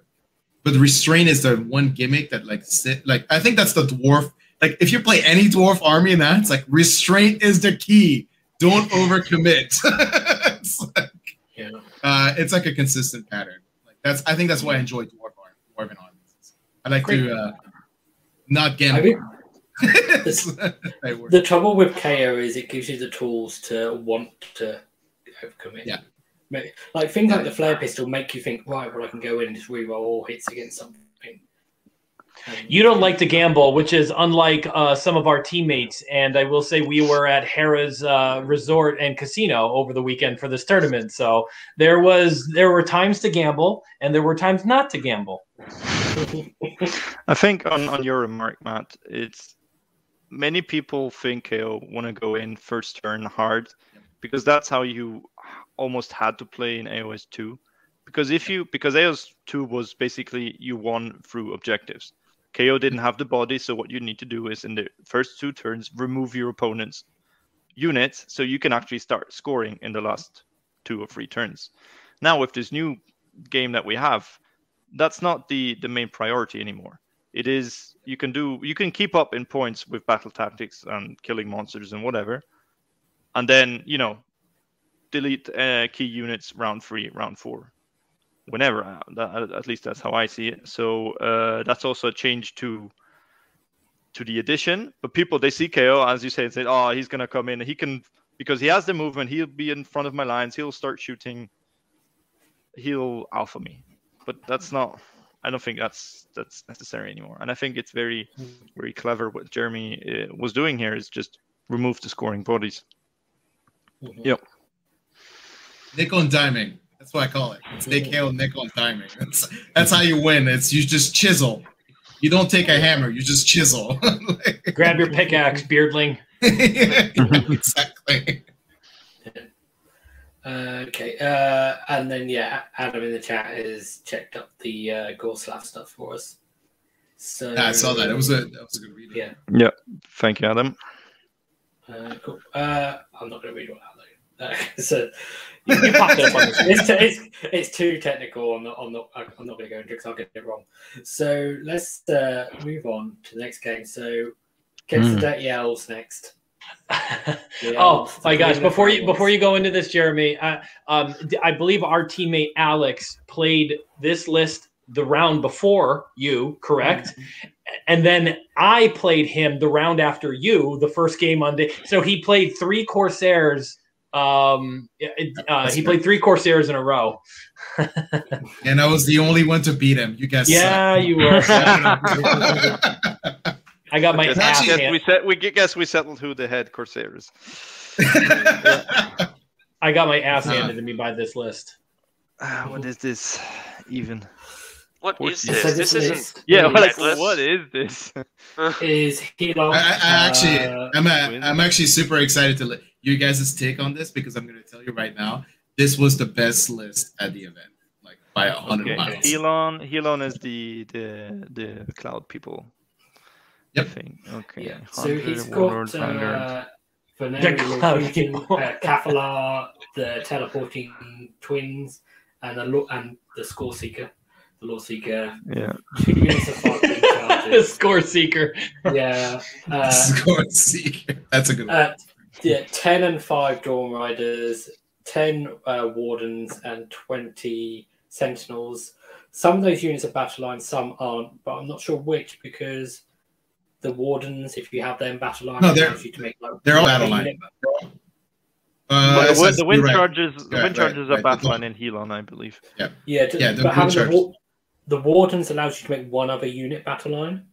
So, Right, so it's it- only it the. could, Uh, it could, but it could be the Dawn, one of the Dawn Riders or the Sentinels, Or, and or you the don't know Sentinels, which. yeah. And, What's what's yeah, Lambent marked on the Light do as a spell? I forget. Uh, lets you reroll all hit rolls. missile weapon. So Four, four. fishing for fi- fishing for fives and sixes to get those mortal wounds off. Mhm. hmm Uh, he's got Hunters of the Heartland, which obviously did nothing against you. Uh, Emerald Life Swarm, and yeah, flaming Mhm. flaming weapon, which I think pretty much everyone you played against had, because that's what everyone takes now. um, Yep. And Amulet of Destiny, which is fun. So, twenty Sentinels probably enough, I'd say. I don't know. Well, so uh, I don't I, I don't want to be like a pain in the ass, but there is an extra R in the Vanari Sentinels. and also or Orland. Orland. Orland. These the Vanari Auralan Sentinels. it's uh, it's not a, it's not an Aethercast if there aren't typos. That's, It's so true. It's so true. well, who knows how these dirty This is elves this is are our named? this Who is our brand right Yeah. now. Yeah. we need stickers like with Ifrika spelled wrong. So, Uh, not not like Yeah. giving like too much foreshadow of the the game I went, but like I'll tell you right now, in terms of like the this player and the list, it was actually surprisingly well played. And I know on paper it looks like what the fuck is this? Like how is this a Lumineth list? Uh, but Well, it actually I'm sure there's a he played it tactic. I just well. don't understand it. Well, Yeah, there's lots of stuff very that moves fast. Lots of They're stuff that moves fast, very fast, and there's yeah. There's a shooter unit that can sit at the back and just target a different thing each turn. And Move, Yeah, there's a moves shooting fast is the understatement of the century. There's a Yeah. shooting unit sitting next to the the shrine with the Kafala property inside. The Lore Seeker is like in your front lines on some objective being a tick. And Hmm. Ellania and Ellathor, they can probably go around pretty autonomously. and the Wind Chargers are setting up the charges for the Dawn Riders. So they're doing the the whole, you know, out of free, piling in, piling out, whatever thing. See that too, Matt? and then uh, Dawn Riders, they're good on the charge. If they don't charge, they're not good. So that probably that's Yeah. what they want to do. And the Wardens, they protect the Sentinels. And the, the Vanari Lord Regent, he has that ability to give the. Uh, what's it's not flaming weapon. The power of the, Hysh. the the uh, empowered weapon. metal some metal weapon thingy Yeah. yeah, uh, to everyone. So that's a, a nice fallback. He doesn't need to cast it. Life Swarm just to replenish units, I guess. Lore Seeker over there is doing his best Vegeta from Dragon Ball Z impersonate impersonation with the solar flare. Yeah. Solar flare. It's interesting. I- I'm sure there's some shenanigans in this list that I'm not seeing. Uh, Sent- the Sentinels have Total Eclipse. That Total Eclipse is just an annoying spell. Especially in the new edition. Like, oh, I have all these. Oh, I have all these CP. Like, oh, but you need two for each ability. Like, oh. I'm gonna unleash hell. I'm gonna all out defense, and oh wait, hang on. Like, I have three. Oh. It's like I can use one ability. I have three points. Yeah. And this mission was the Vice, correct? Yep. Yeah. So Oh. his so his his mobility came, must have came in really handy here. Mhm. Yeah. Um, I, I, I'm sorry. Like, you, do you guys want me to tell you how the game went? like, is this happening? Uh, Yeah. I- I'll tell you right now. Like, he Anthony Krupp is actually like he played that list like to near perfection. Uh, Mhm. And the worst part is, I'll give you a, a little bit of a foreshadowing. I almost tabled him on turn three, and he still was aim, almost close to winning. That's how the game went. Okay. Um, so one of the big important things about his list is that it's it's basically and it tries to build an LRL list. It's all comers, like it. Plays against any kind of matchup versus like the Sentinel spam list or all Fox list, which is basically like I would have loved to play against the all Fox list. Like yeah, yeah, because you have shit. yeah, because I have guns. Right. So Yeah. and also in this in this mission, it's actually incredibly hard for Lumineth to bring their guns to bear, right? But overexposing themselves. So in fact, like I made him go first, and the lore seeker wasn't like. Sorry, go for it. I was gonna say this is the one mission where actually the, the range isn't enough. Like every Yeah, other exactly. mission, it's like the best And mission he- to face someone. He was so like punished because the lore seeker can't go in anywhere outside of his own territory because like there's no objectives. Like it's only in the corners, so like he can't really do anything that he does. You know, score seek. Oh, true. Yeah. Mhm. So like the the entire game was basically mine to win, right? And he still almost squeezed out of it, uh, a win out of it. Uh, and the way the, the progression of the game went was that I made him go first. He basically did nothing because he was just like, I can't commit any resources because I don't know what you're gonna do, and there's nothing I can do. Uh, and then on turn two, um, when uh, with priority rolls, when he made me go first, which is good for him because I was if I win the priority roll, I'm like, you're going first again and doing Mhm. nothing. so losing a turn. Uh, but because he won the initiative he made me go that turn. And I basically reposition all my boats in a way where, in, terms of describing it based on the map, if you look on the bottom side of his uh, of his territory and objective, that's where his Vanari uh, Sentinels were, and his Cathallar, and five of the Wind Chargers. And I basically focus on owning the the his vice objective in that point and his vice objective on the upper point, and I just removed the Sentinels. And they were surprisingly durable because they had protection of Hysh from the Wardens, and they had they were also sitting on um, uh, Mystical. So even if I was Oh, gonna like, so I focused down the Wardens to just remove them, if I remember correctly, how the game went. Uh, just remove them so they didn't have protection of Hysh anymore, but they were still sitting on a six up shrug. Uh, and the game basically went down. I had to dedicate all my resources into just killing that flank, just basically removing the wardens and the sentinels. And then the rest of the army was pretty much untouched. I think I shot the 10 men uh, Rider unit, but they just didn't take any casualty based on dice roll. And then the re- on his following turn, he said, "All right, well, I can't really compete for the objective two and three through combat, so I'm just going to take it a- away from you by just moving there." And then he sent this big unit of Dawn Riders to take my objective, which was on the other side of the table, instead of committing them to fighting things that we're not going to be good at killing effectively. So he played it smart. Uh, the Lord Regent tried to get into combat, but then died. Proceed, you know, proceeded to die. Uh, and then the Lore Seeker uh, barely got on the objective on his own side, and then it came down to a turn three initiative roll. And I think, if I remember correctly, I won the initiative roll. And I basically removed all the Wind Chargers, all the Dawn Riders, except the ones were in my backfield. And all he had left was basically his uh, Lore Seeker, Elethiana, and Ellathor, and um, his five Dawn, uh, sorry, his big unit Dawn Riders. And that game was still pretty close because I made two tactical mistakes during the game. I picked the wrong battle tactics two times in a row. And the worst part is like every time I picked them, immediately during my movement phase, I'm like, ah, yeah, I picked the wrong battle tactic. Before I even rolled a single dice, I realized like it was it's day one, round three. I'm tired. I'm drunk. I've I only slept like three hours, and I'm not trying to make excuses for myself, but this is like something that's incredibly important for you guys to like for players who don't play at tournaments. You know, is that fatigue is a real thing. Uh, And I was fatigued, and I made the wrong decisions for battle tactic. And he was, you know, even though I'm just clearly tabling he was a, like the points did not say that on the board. Right? Um, So, and what battle tactics did you use? I think I picked uh, Slay the Warlord and then just end up realizing like I didn't need to kill the like I wasn't gonna try to kill the Warlord that turn. And then I think I picked uh, uh, Conquest in a turn where I realized like if I roll like I just ended up rolling badly and then just didn't end up taking the point away from him. It's just it, there was a couple bad battle tactics just like there were two like I could have picked easier ones. The thing about the Vice is that like you have like for example Savage Spirit or not Savage Spirit the one that's where you have Aggressive two expansion. aggressive expansion. You can only score it on turn two and three. And Yeah. like an idiot, I chose to not write that down on turn two and three. So, so on turn like I just lost that entire battle tactic uh, for the rest of the game. And the the the, the thing is, Leonia and L4, I dropped them down to one wound, I think three times, and every time they got to teleport and heal back to full Yeah.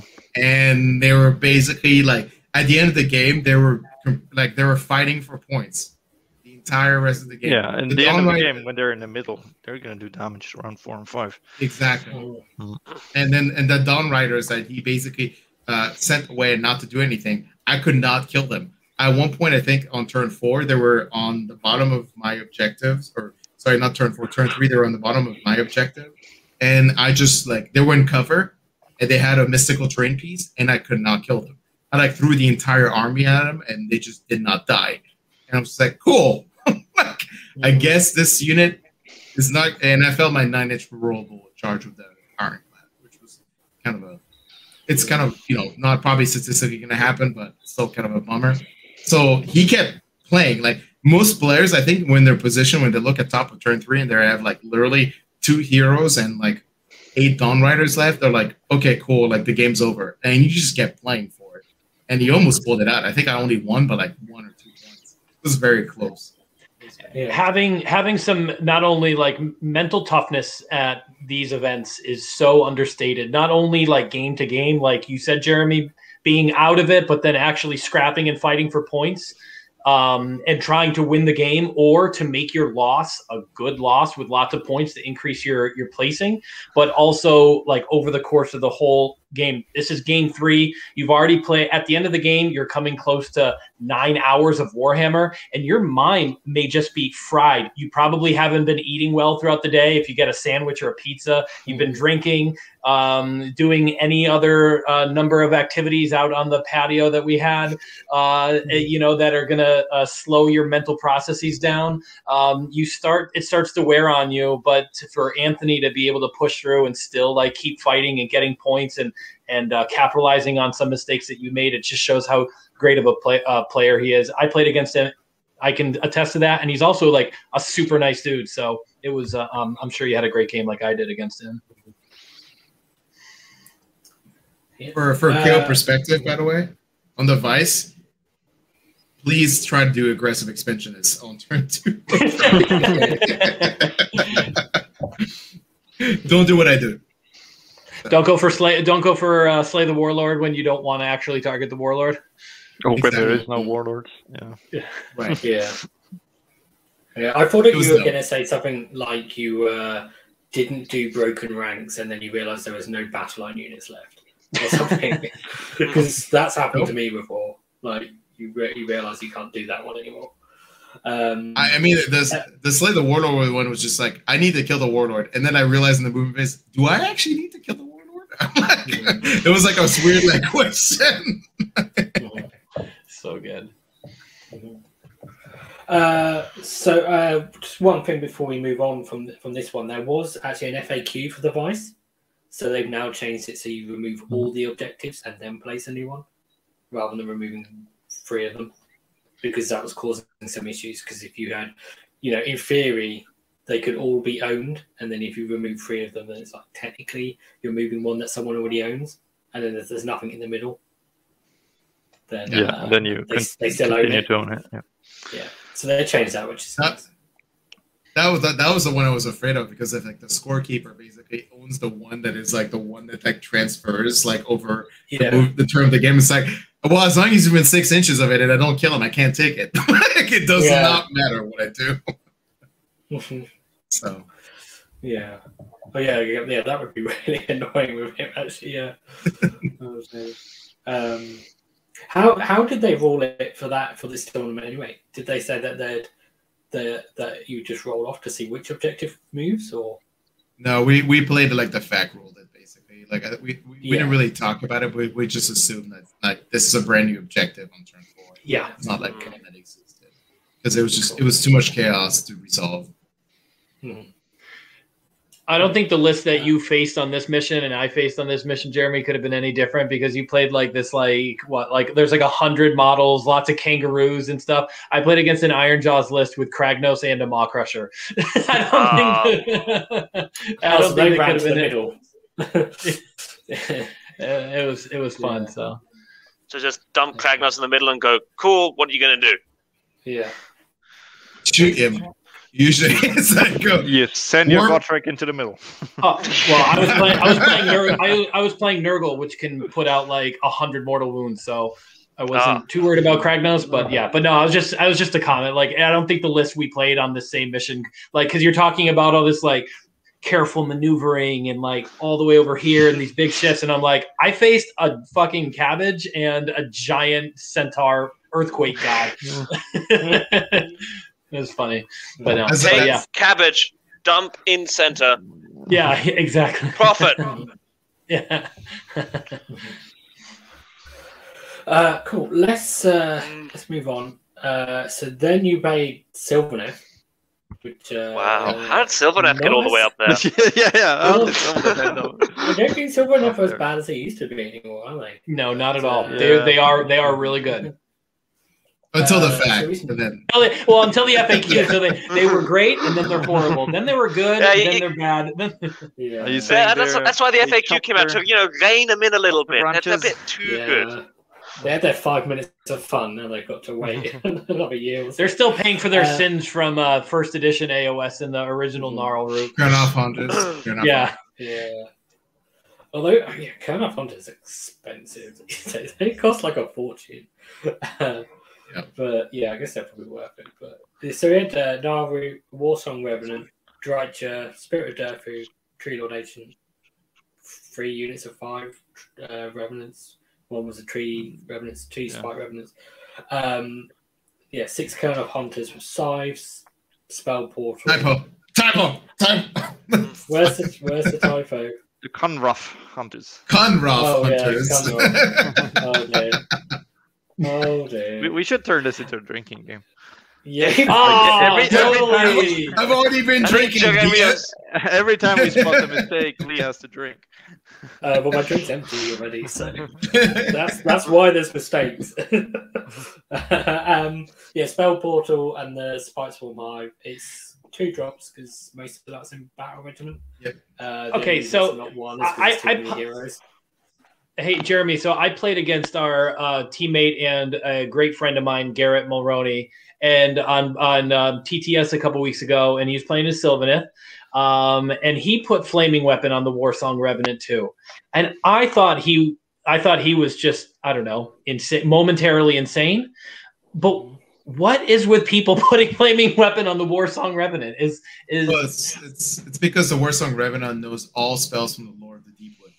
yes, So So why choose? also- Why waste? Like why put Yeah. one in if you can have an extra one? yeah, you can just make a generic spell. He knows all the spells from the Lore of the Deepwood. In any army, it doesn't have to be even Sylvaneth. Like you can be in cities, living cities, and know all the spells from the Deepwood. Oh, wow. Yeah, yeah. okay. So well, that answers you- my so question. just- I thought it just was in case you ever wanted to do it, you can put it on him. Yeah. Uh, This is I worse think for people just put- People just put flaming weapon on everything now. That's just what I see. Every, every Yeah, you look at and- is flaming weapon. There, there's a mental image on that because it's like his weapons are basically the uh, vines coming out of the ground and they're flaming. there's a mental image. which is awesome. forest fire. Oh, no. Uh, yeah. Also, quick note for flaming weapon uh, FAQ cleared up. You can put it on like mount mount weapons and stuff. Hmm. Which thankfully he does not have a mount. He does not have a mount. He just No, he he does not, but for example, uh, other people have. Yep. Yeah. So, zombie dragon, for Yes. example. Uh, Interesting this was, list. Yeah. this was on Frontal Assault, so relatively standard mission. Uh, you know, just three objectives in the middle. basically this mission comes down to player skill because it's so simple so straightforward it's dawn of war deployment i feel like it comes down to knowing your opponent's knowing your opponent's army and being able to counter that Well, that, that is true for every game, but I think it comes down to dice rolls, as every game. I think every game comes down to dice roll max. I've, Uh, That's the heard- truth. I've, I've learned. there. I've, I've learned it in like two years playing. Well, It's- I mean, if you have Aethercast dice, then they always roll sixes when you need them to, and ones when you do battle shock. How, where do I get those? But But only the golden one. I, you know what jeremy you know you were you've been on aethercast so the next time i see you which hopefully is sooner than lvo but at least at lvo i've got some aethercast dice with your name on it and if the uh, me giving you dice is anything like me shipping all these guys their dice i'm going to give you the correct amount of dice Literally, my name on, is on the dice, or you mean just metaphorically? My name oh uh, i I I will scratch Jeremy in very tinily into a dice. No, I'll get I'll get dice. you Perfect. I'll get you some I'll get you some Aethercast dice.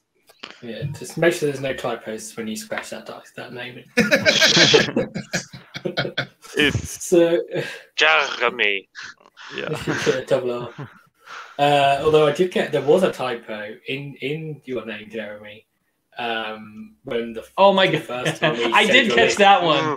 I so caught I that put an one. extra. I put an extra e in it between the m and the y.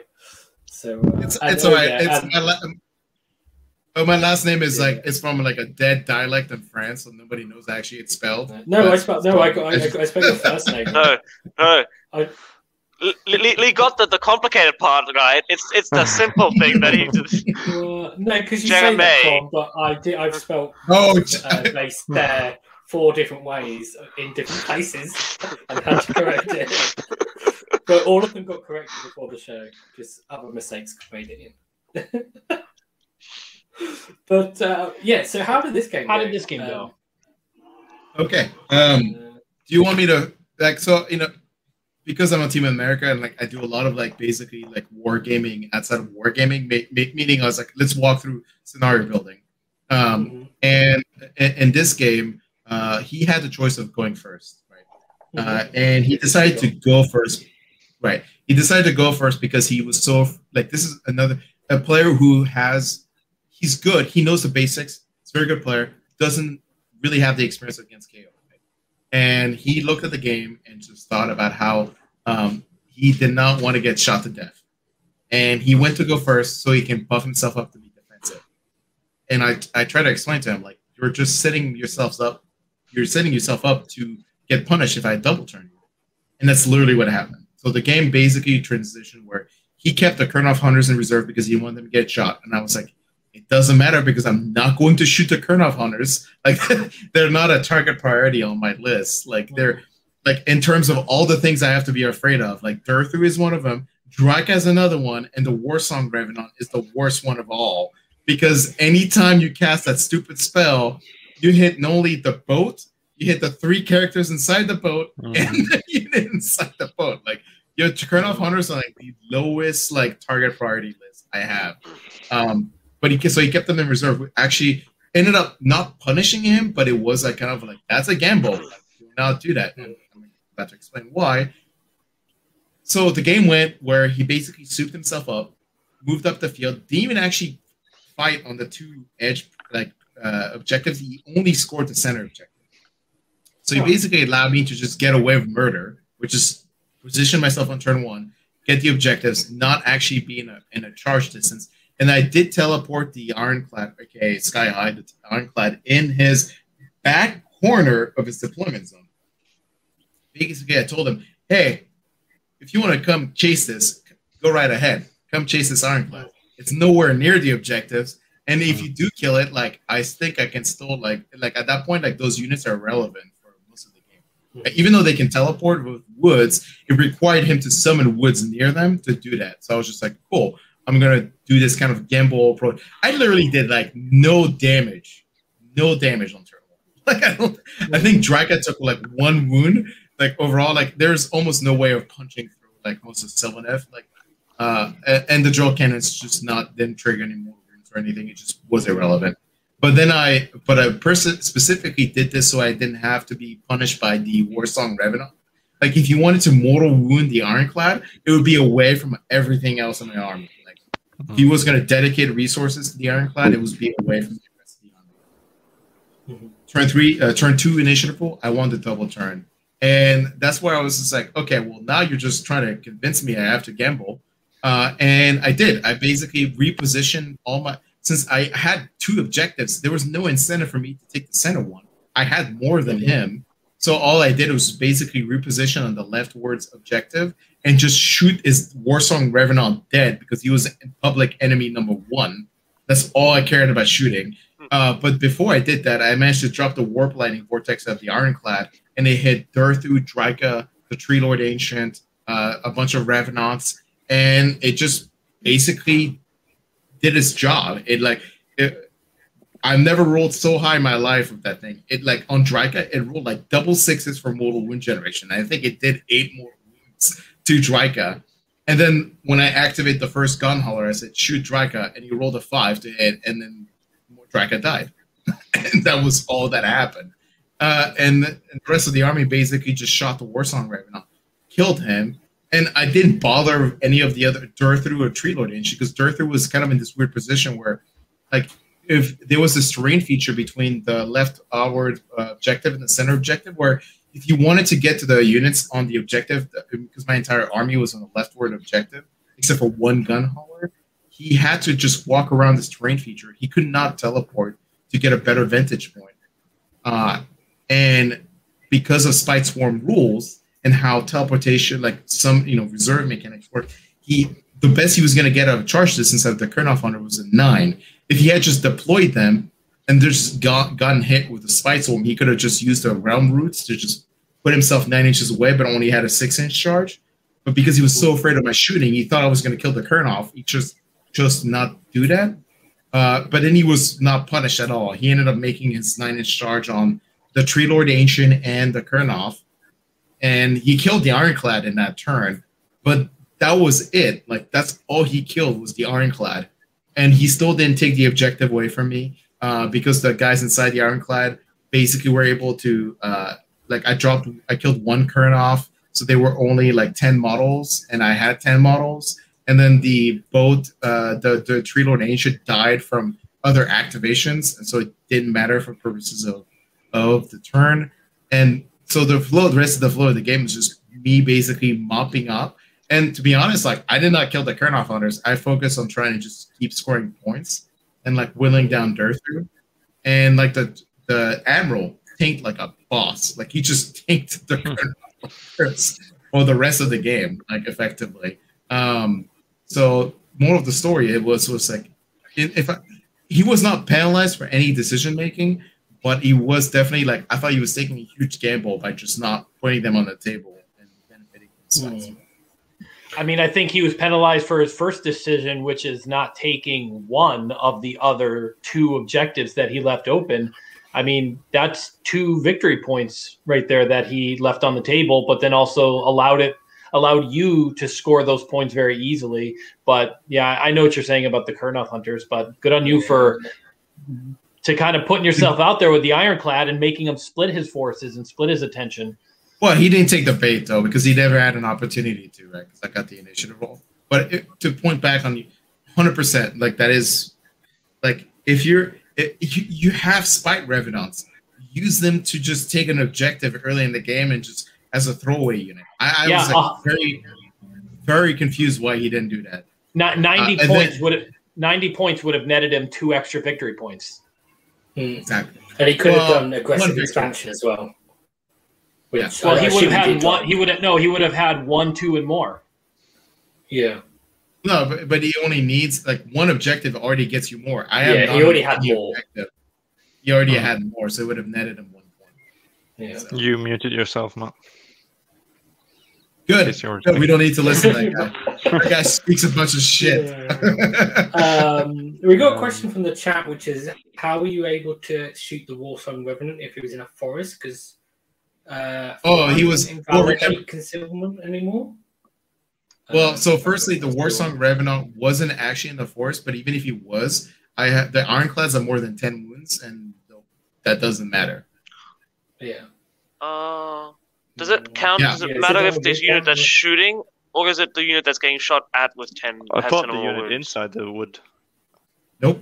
The Awakened Wild, the Awakened Wild, the Awakened Woods like rule is basically if anything has more than ten woods, it just straight up ignores the fact that you have woods. It doesn't matter if it's the receiving or the the at least the, the base on like, but it didn't matter because his Warsong Revenant was not in the woods. Uh, Mhm. He basically put it like on the side of the woods uh, and was not in the woods. But as far as I recall, the Awakened One rules was if you have ten wounds or more, you do not care about line of sight blocking. For, Mhm.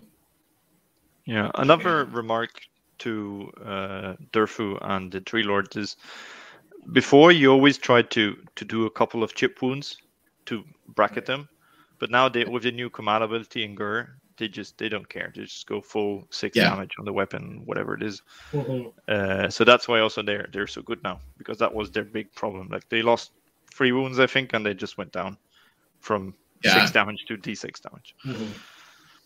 And uh, Yep. the, I mean, I'll be honest, the warp lightning vortex like definitely chipped. And then the second fact is I used the terrain feature to make that Durthu charge like 12 inches. So I felt comfortable about him not making it. Guy, and Yeah. you said the warp lightning vortex like did like six mortal wounds to Drycha, and then the the the torpedo Eight shot mortal the other three off. Eight mortal Yeah, eight wounds. mortal All right. Yeah. That's I, I've never rolled so high in the in a warp lightning vortex before. Like it's like the rest of the army was irrelevant, but just the fact that it did eight mortal wounds of Drycha meant like I did not have to dedicate any resources to trying to kill this zero up save model. Basically, is what it came down to. Yeah. Yeah, that's yeah significant. I always find my warp lightning vortex does the damage to the stuff I don't need it to, and not to the stuff I need it to.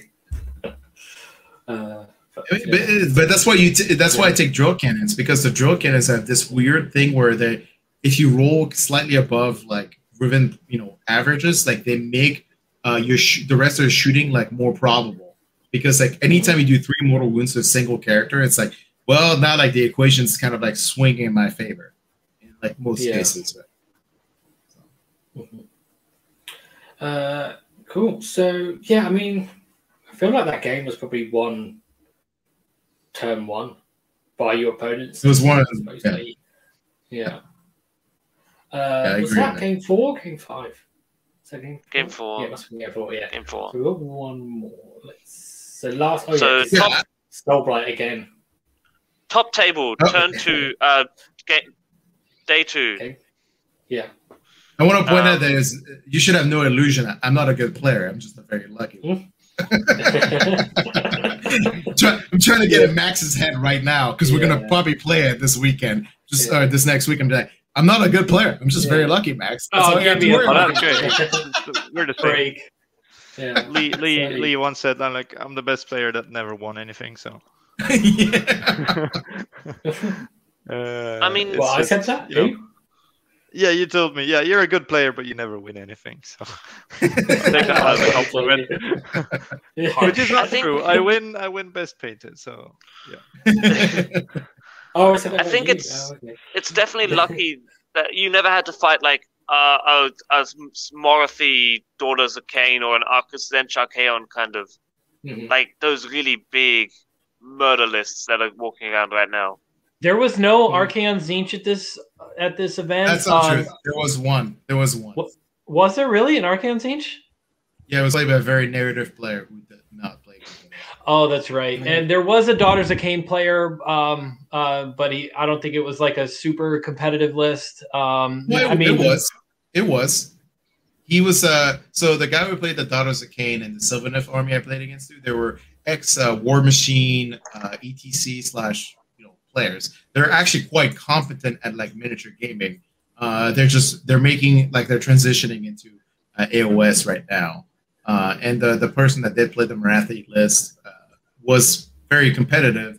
He's just quite I haven't made the whole transition from Warmachine to AOS yet. Mhm. I gotcha.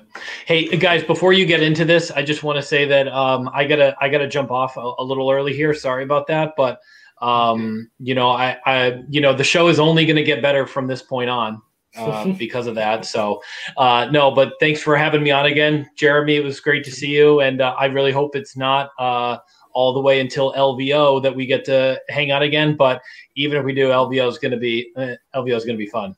LVO is going to be a good time. It's gonna be a great time. But also, why would you hang out with me? I'm just an asshole. So go. What? Get out of here! I got some, but I got some Aether. I got some Aethercast dice uh, for you the next time I see you. But uh, um, so long, everybody. Thanks a lot. But first coming on, Matt. Mm. See you soon. Uh, okay, so then there were four. Uh, And so- now we can fly high. Hooray! Uh, okay, so last game, Soulblight Gravelords again. Uh, so yeah, I mean, yeah, you mentioned earlier because Matthew Jones. This is quite a different list though, because um, and Typo. I- Avengorii Dynasty. That's how you say that one. Uh, double uh, Vampire Lord and Zombie Dragon, uh, Mannfred, Yep. and a Necromancer. Three units of skeletons, twenty Grave Guard, and an Emerald Life Swarm for four drops. Uh, so I mean, what I mean, what did first of all, like, what did you think going into this, seeing double zombie dragons? I thought that this was going to be. I, I'm not. I'm going to be mean, but I was like, oh, good. I built a list against this kind of list build. Like I thought it was going to be a very easy. Um, and it ended up not being that way. Not foreshadowing anything, but it was definitely like I, I felt like with going into this game, like I based my strategy point. Okay, he's only got 50 models. I actually have to give a shit about, and then maybe 51 models based on one zombie lord uh, or uh, Mannfred. Like, so I felt like it was a pretty good pairing for me in terms of the last round. Mhm. Hmm. It's an interesting list. I wonder why one Vampire Lord is not Prince Ward, right? Because it Uh, mostly, could work out with points. I, I that's a very good question. I was I, I was kind of wondering the same thing too. Uh, I think it's because he if he take Prince Vhordrai, he doesn't get the Avengorii allegiance mechanics, so he doesn't get the minus one to be wounded in combat and all that ju- uh, all- and all that stuff. He just doesn't get any of the allegiance mechanics for Avengorii. Uh, okay. Okay. Uh, yeah. So, so, so were you just was your strategy here? Was like you're just going to try and ignore the zombie dragons as long as possible, um, and kill Uh, all the skeletons.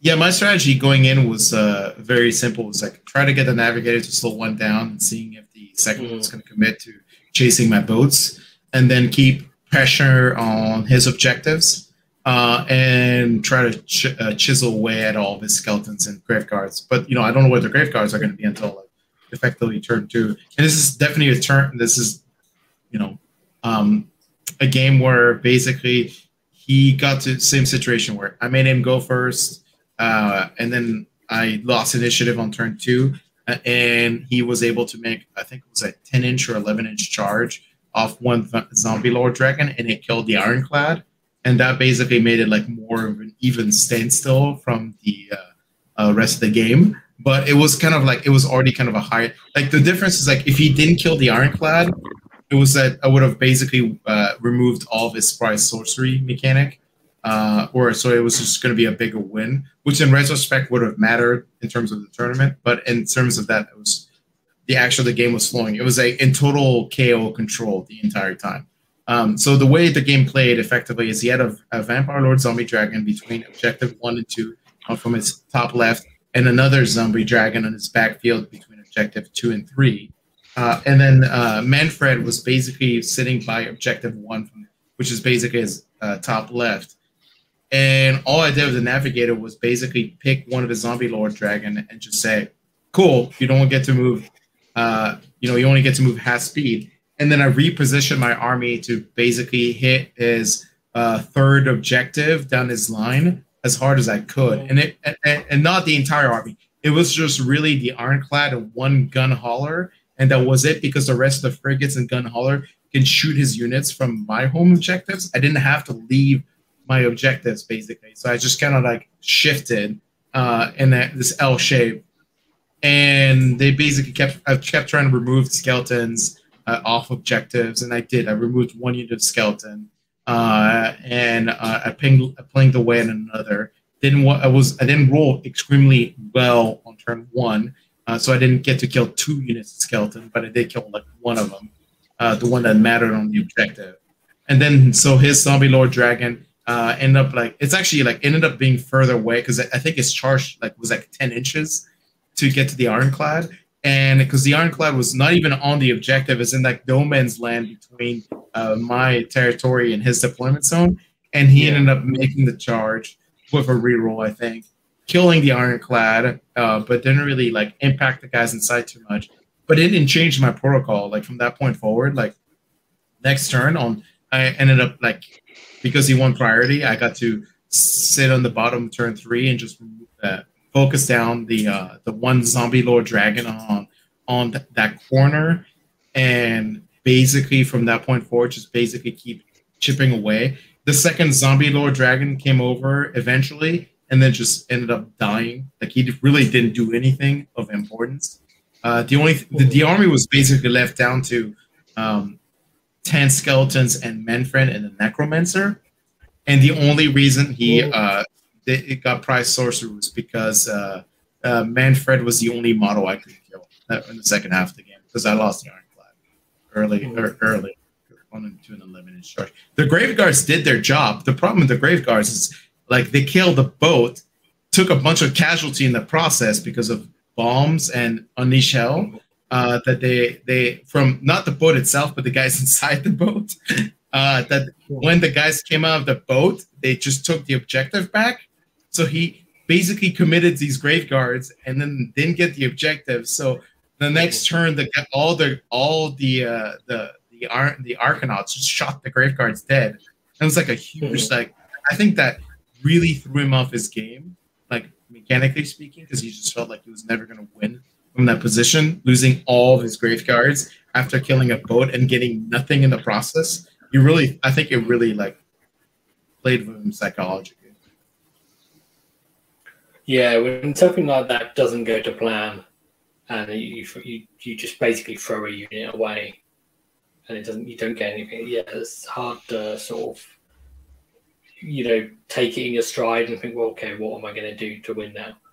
Sometimes you and you do And see that- sometimes as well. Sorry, you Sorry. go ahead. I was gonna say Matthew even explained to me at the table. He's like he designed this list to play against giants, and he, he says Mhm. specifically, "I can't Soul Gar- Soul Blight can't beat giants and KO. You have to pick one. Like if you're gonna design a list, you have to pick like your extremities. And it's kind of like that matchup where you just felt like shit. I got paired into KO. There's a good chance like this list just doesn't work against his army, and he was right. Like, it just did not work. Like at no point did I feel like I was out of con- I was in control of the entire like game.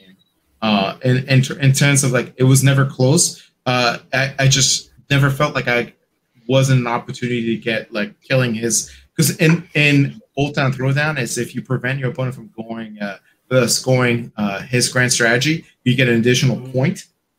Right. Uh, and and if you prevent your opponent from scoring in a battle attack, you get an additional point.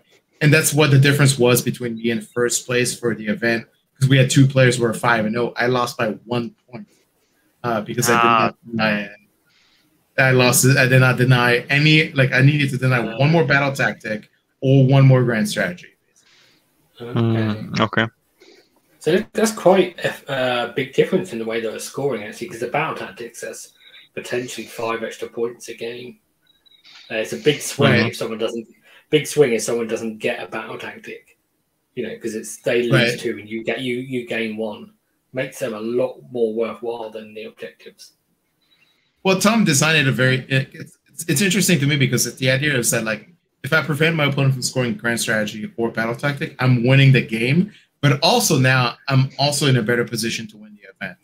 And like it's kind of this weird thing where like uh, it, you're it's kind of a, a double ramification for not doing something. uh, because it punishes you for hey, you might lose the game because you didn't do this, but also it impacts like your overall performance on the event. Was was that extra point? Was that just for tournament points, or was it for the game scoring as well? Well, denying was only for a tournament, and nothing for the for the, the game actually itself. Oh, So- okay, okay, not as big as I thought it was then. Yeah. Okay. So I mean, I tried like we played it out. Like I was just like, oh yeah, cool. Like if this happens on turn five, I can pre- pre- maybe prevent you from scoring your. Uh, I can prevent you from scoring a battle tactic, which is give me that extra one point for a tie for 1st Mhm. place. But I, I didn't know this because I f- our game only lasted like forty five minutes, I think, in terms of like the entire game, and Huh. and we just basically we played it out as far as we could, and then I ended up not getting denying him that battle tactic on turn five, and it you know I bought a bunch of drinks for my teammates and uh, Chris Hernandez, which was, was like competing for my challenger. Basically, we were competing for first place at that point. and then I hand him the drink. He's like, "Oh, I beat you by one point, Jeremy." I'm like, "Cool!" Like, like there's nothing I can do at that point. Like, it's just kind of like, Yeah, you yeah. Both the our games ended up, both of our games ended up in effectively 50 minutes for round five. okay, cool. Um, so yeah, I mean, we've covered the games. I mean, it's we're in a weird situation now where obviously the FAQ has changed things.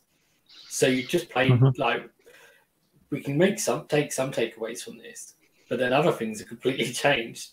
Um, so going forwards, I mean, I know you play other armies as well as KO. So Yeah. do you think you'll be taking KO to more tournaments, or do you think you'll be taking other 100%. armies? So Uh, uh, then- I'll be on it. Sorry, go for it. I was going to say, if, if you are, are you going to take the same list, or are you going to change it up a bit? Second back to the list. It's impossible to change because the the way KO plays in terms of battle line, they're so restrictive in how you can take battle line units, other battle line units. It's incredibly hard to change the list. Like I could play um, Barak-Urbaz and have the gun haulers as battle line, but I think Barak-Urbaz is like a mistake. Like the the the biggest thing is like like that run retreat shoot and charge article or I think amendment is actually what it's called is such a crucial Yeah. mechanic in that like every game I've played that I'm just like I can't give that up. So I have to figure out a way to like squeeze that in and also have more battle line. And it's very hard to fit because in Barak-Nar, like the command trait has to be taken by any hero. Doesn't matter. So you Mhm. can't get the admiral being a general getting the extra Yeah. article and then and then Barak-Urbaz, I think, is you like the one rare spot where you can actually split. S- uh, What about Yeah. Zilfin? Because uh, if the admiral is not not the general, then it, you can do collector. And That's your true, you frigates could- become and battle line. frigates become battle line. Yes, but he means to get the amendment, to get the run, Right, so the I need to- retreat, and Ah, okay. so and if I, if I admiral can have that command trait.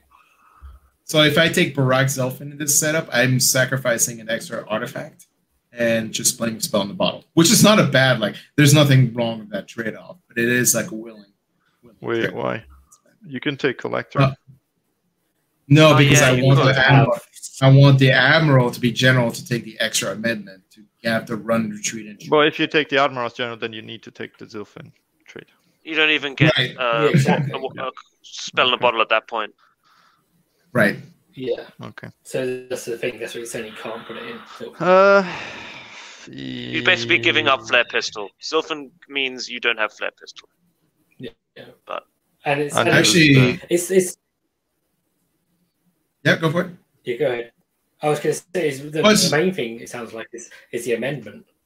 Is that's because like the weird thing is like I played a an oddly similar list, but also very different list. Like it was custom Skyport, the exact same heroes, three units arts, but then I had a bunch of thunderers. So the, the, the boat side of the list is completely different.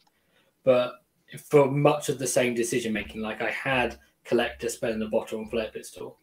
I had the exact same like grudge, gold, and retreat run and shoot charge. I barely used that. And I was thinking until the FAQ come out, I'm going to go back to Zilfin. And now the FAQs come out, I'm like, oh, yeah, that run, retreat, shoot, and charge is all of a sudden amazing. Yeah, it's like the most significant like ability in that book. And and Mhm. the problem also I run into is like if you take collector on Aether-Khemist and Zilfin, you don't get a spell in the bottle unless you have a second Aether-Khemist. It's like it's kind of like Mm. this weird situation. I'm like, God damn it! like, like the Yeah. the Or you army Warlord. list is so Mm. right, or you are a warlord. Yeah. Uh, but the, the whole Yeah. point is like you're trying to stay below four drops. Like if I play KO, I'm like Mhm. I'm trying to stay below four drops as much as I can. Because the one drop KO list, I'll be honest with you, is not a good list. It's like consistently a bad list in my experience. Every time I design a 3.0 one drop KO list, I'm just like, I do not like this list. This is very struggle bad. because you you need to put so many points in troops. Like you need to bring 20, 20 Arkanauts. And, one boat, one boat. well, one you can boat. take gun haulers as troops, but Right, that's Frigates that's as that, troops. or in Zilfin, the frigate becomes battle line is also a troop. Mhm. Yeah, it's But you're so static. You're so static. I hate Yeah. that. Like that's what that's the big things that I hate about like the one drop list is you become so static. No, I agree. One Yeah. drop in KO. I was trying to beat low drop, and I was like, okay, what can I do to make a one drop that I want? I make the list, and it's like, okay, what do I spend these 500 points on that I'm left with? Yeah. Like, do I go 60 Arkanauts, or wha- what am I doing? Two drops is is a is a you can do some cool things with two drops. Having like a, Yeah, a pretty maxed out battle regiment and then an ironclad. Mhm. Kinda put the deal. ironclad in the regiment. Yeah, the At least ironclad one is very Have a gun hauler. There's a Yeah. or Yeah. a gun hauler in there. Yeah. Or a Yeah, you can have ironclad, you one know? frigate, one ironclad, two drops. Yeah. Mm-hmm. Mhm. All right, I'm gonna I'm gonna. I have to uh, use the bathroom because I have drank uh, most of this scotch. It's very nice, and I feel like the audience probably is tired of us talking. Mm. But Yeah. anyway, I'll be right back. Oh, well, that's a new one. Uh, yeah, I was going to say that if you, yeah, we could probably end the show if you want to go. Oh, now we have uh, to I wait. Yeah. Uh, On the that funny note- thing is that if you manage to drink enough scotch to need the toilet, that's a lot of scotch. 'Cause Scotch Yeah. yeah, that's scotch. You know, you drink little shots. That's uh, Well, you, you Uh, put like dry in it or something, surely. Yeah. Well, um, Bill Souza told us that he has a he has a list of how much his teammates are allowed to drink at the AOS Worlds mhm. to still be able to make decisions. And I've seen that cheat sheet, and it's a lot.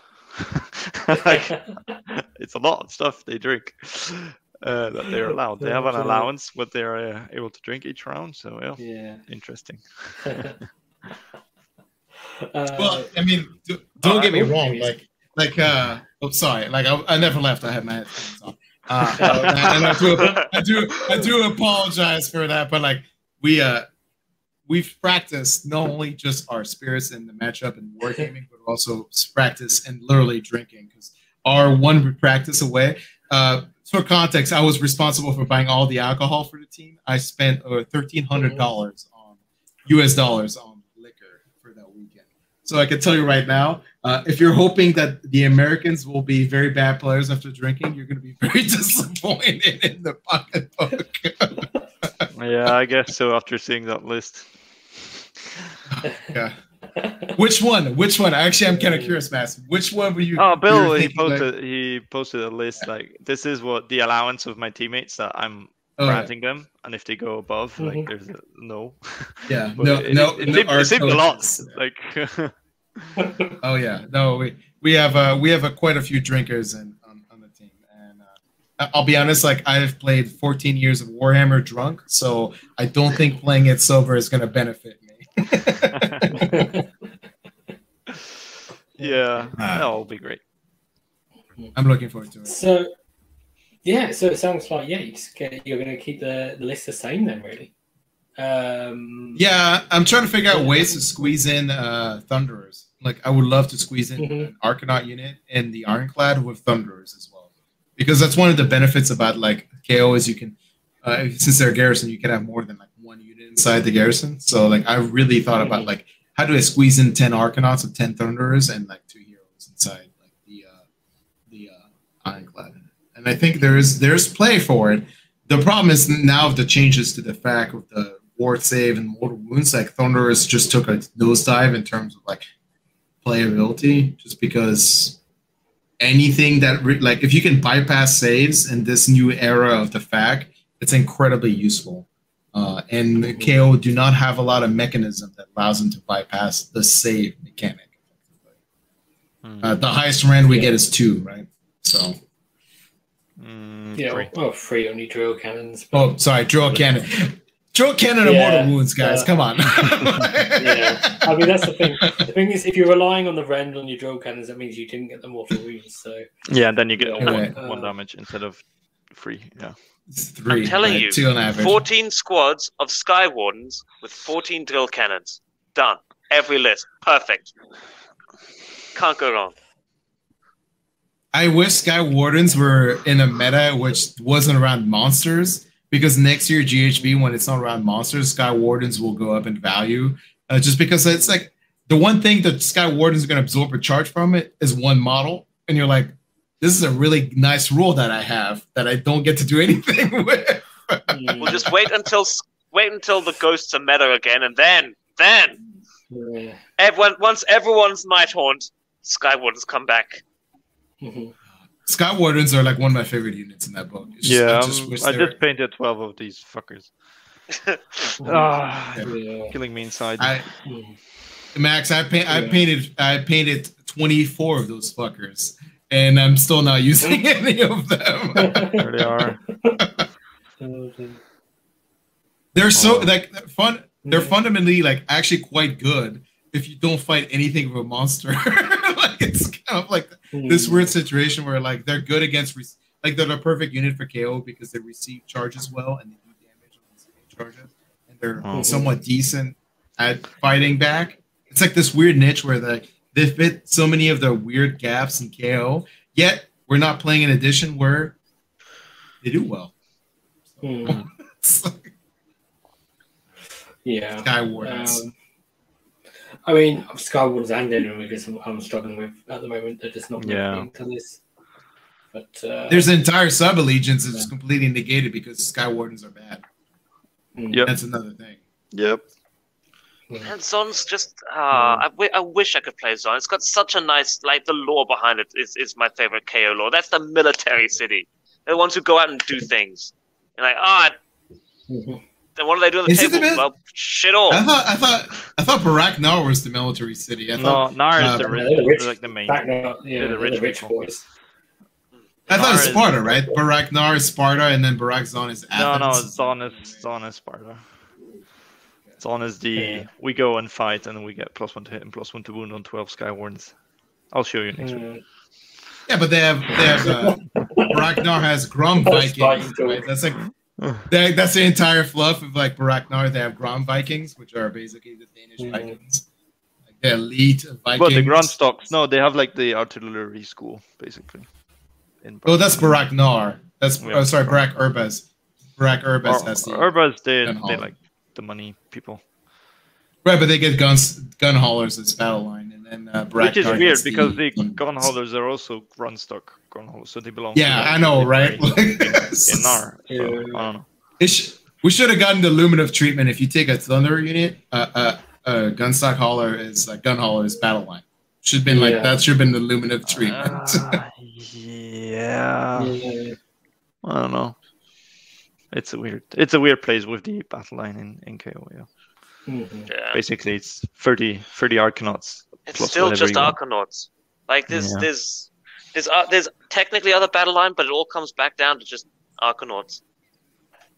I mean, Arkanauts are incredibly good for hundred points. Don't get me wrong. Like they're very good. They're good. They're good, but it's a bit, you know, limiting. So that's 300 Right. points of your list right there. I have started that's a- starting to take just twenty man squads of Arkanauts, and they are doing work. I tell you. It's it's a it- yeah, they're good. it's good, a rule but design situation. It's it's a Can't- rule design situation. Can't bear Because myself Arc buy more. K- KO is basically about squeezing as much value as possible for every decision you make. Um, and Arkanauts are this weird trade off where it's like, is an Arkanaut unit a good decision to make, like when I show up to the table? And rarely does it actually pay off in your favor, unless you do like a build around Arkanauts. Like Arkanauts individually are not a very good decision, but if you do a build around Arkanauts, they, they tend to have a good like, payoff. I I mean, that's how I look at them. bodies, It's- their bodies. basically Yeah, that's how I look they at are, Mhm. which is fine. All right. All right. Yeah. Um, yeah. So I mean, yeah, you mentioned about Thunderers, but I, there's not really any way of squeezing them in. The, the weird thing about this list is the way you've squeezed so much into it. Like you're exactly two thousand points, and if you start messing with it by taking things out, then it, you just take away what the list is. Like it becomes a completely different Mm. list.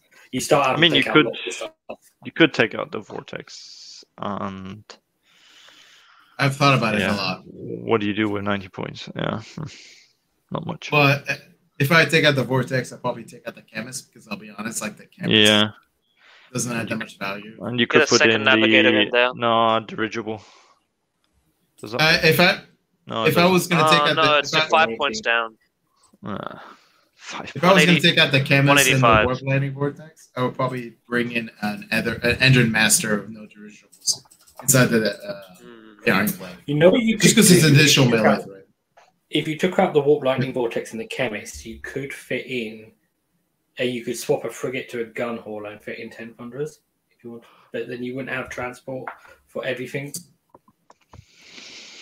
I'll, I'll tell you what, guys. The next major event that's not in Europe, I'm gonna go up with KO, and it's definitely not gonna be this list. And you can guys can critique me for what. No, honestly, it's like if I the, the one change if I, I make any change to this list is like, can I bring it down to two drops? That, that's the one change I would try to target. It's like bring it down to two drops.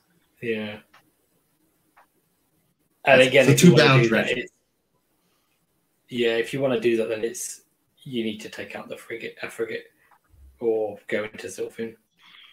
Sylphan make them th- uh, one squad of 30 Arkanauts, I guess. But that'll make it two drops. But um, I'm not sure how good a squad of say one squad of 30 Arkanauts is going to be. Uh, there was someone that had this a squad. I can't remember how he did in, in a tournament. He had a big uh, squad of thirty. It's too static. Yeah, well, Okay, Well, in Chaos Monarch, power. but you Hmm. run them, shoot them. Oh, I mean, it's Zilfin, they're going to move 10 inches when they run, which is nice. Yeah. Still too static. Like the, the whole point of the whole point of KO, or at least from my philosophy when I build lists of KO, is like it's mobility and shooting. Like how do I squeeze as much Mm. power out of this two mechanics I can? And anytime I put up put down a unit on the on the on the board that's not a boat, I'm like, what am I getting out of this? Like, is it any of those things? And rarely it is, unless you're balloons, right? Unless you're original systems. Hmm. Okay, so I mean, I think we covered everything. We're, we're verging nearly into three-hour territory, so we probably did call it. Oh. that. yeah. Uh, but for you, Jeremy, it's been a pleasure to have you on uh, to teach you all about how uh, how you use your ships and stuff. Uh, it's really interesting the idea of like creating pockets for for when the ships die for troops to fall into. Uh, it's quite uh, yeah. It's not something I've really thought about because I'm normally thinking about you know keep the ships alive. Um, Hmm. um, but yeah, they do die eventually, so makes sense to plan ahead for that. Um, yeah, been great to have you on. Um, good luck at AOS Worlds, which is next weekend. Is it? Uh, Next week. Next Wednesday. Thursday, yeah. That's on a Wednesday. Okay. Random. Singles is Um, Wednesday, doubles is Yeah. Thursday. Mhm. Or group. No, Friday. Uh, It'll be Friday, interesting to see Saturday, you. Sunday. Interesting to see if you and Max play each other. Oh, I, Um, I, I mean, I know Fires today, so that's maybe not the you go. matchup I choose. not with my list. uh, but yeah, been great to have you on, uh, Max and Kron and Matt as well, who can't hear me say this. Uh, yeah, thanks for joining as always. Thanks for everyone in the chat as well. We hope you enjoyed it. Um, if you did like the show, please hit like, please subscribe for future KO and uh, Age of Sigmar content, and we will see you all again next time, everyone. Uh, but until then, goodbye.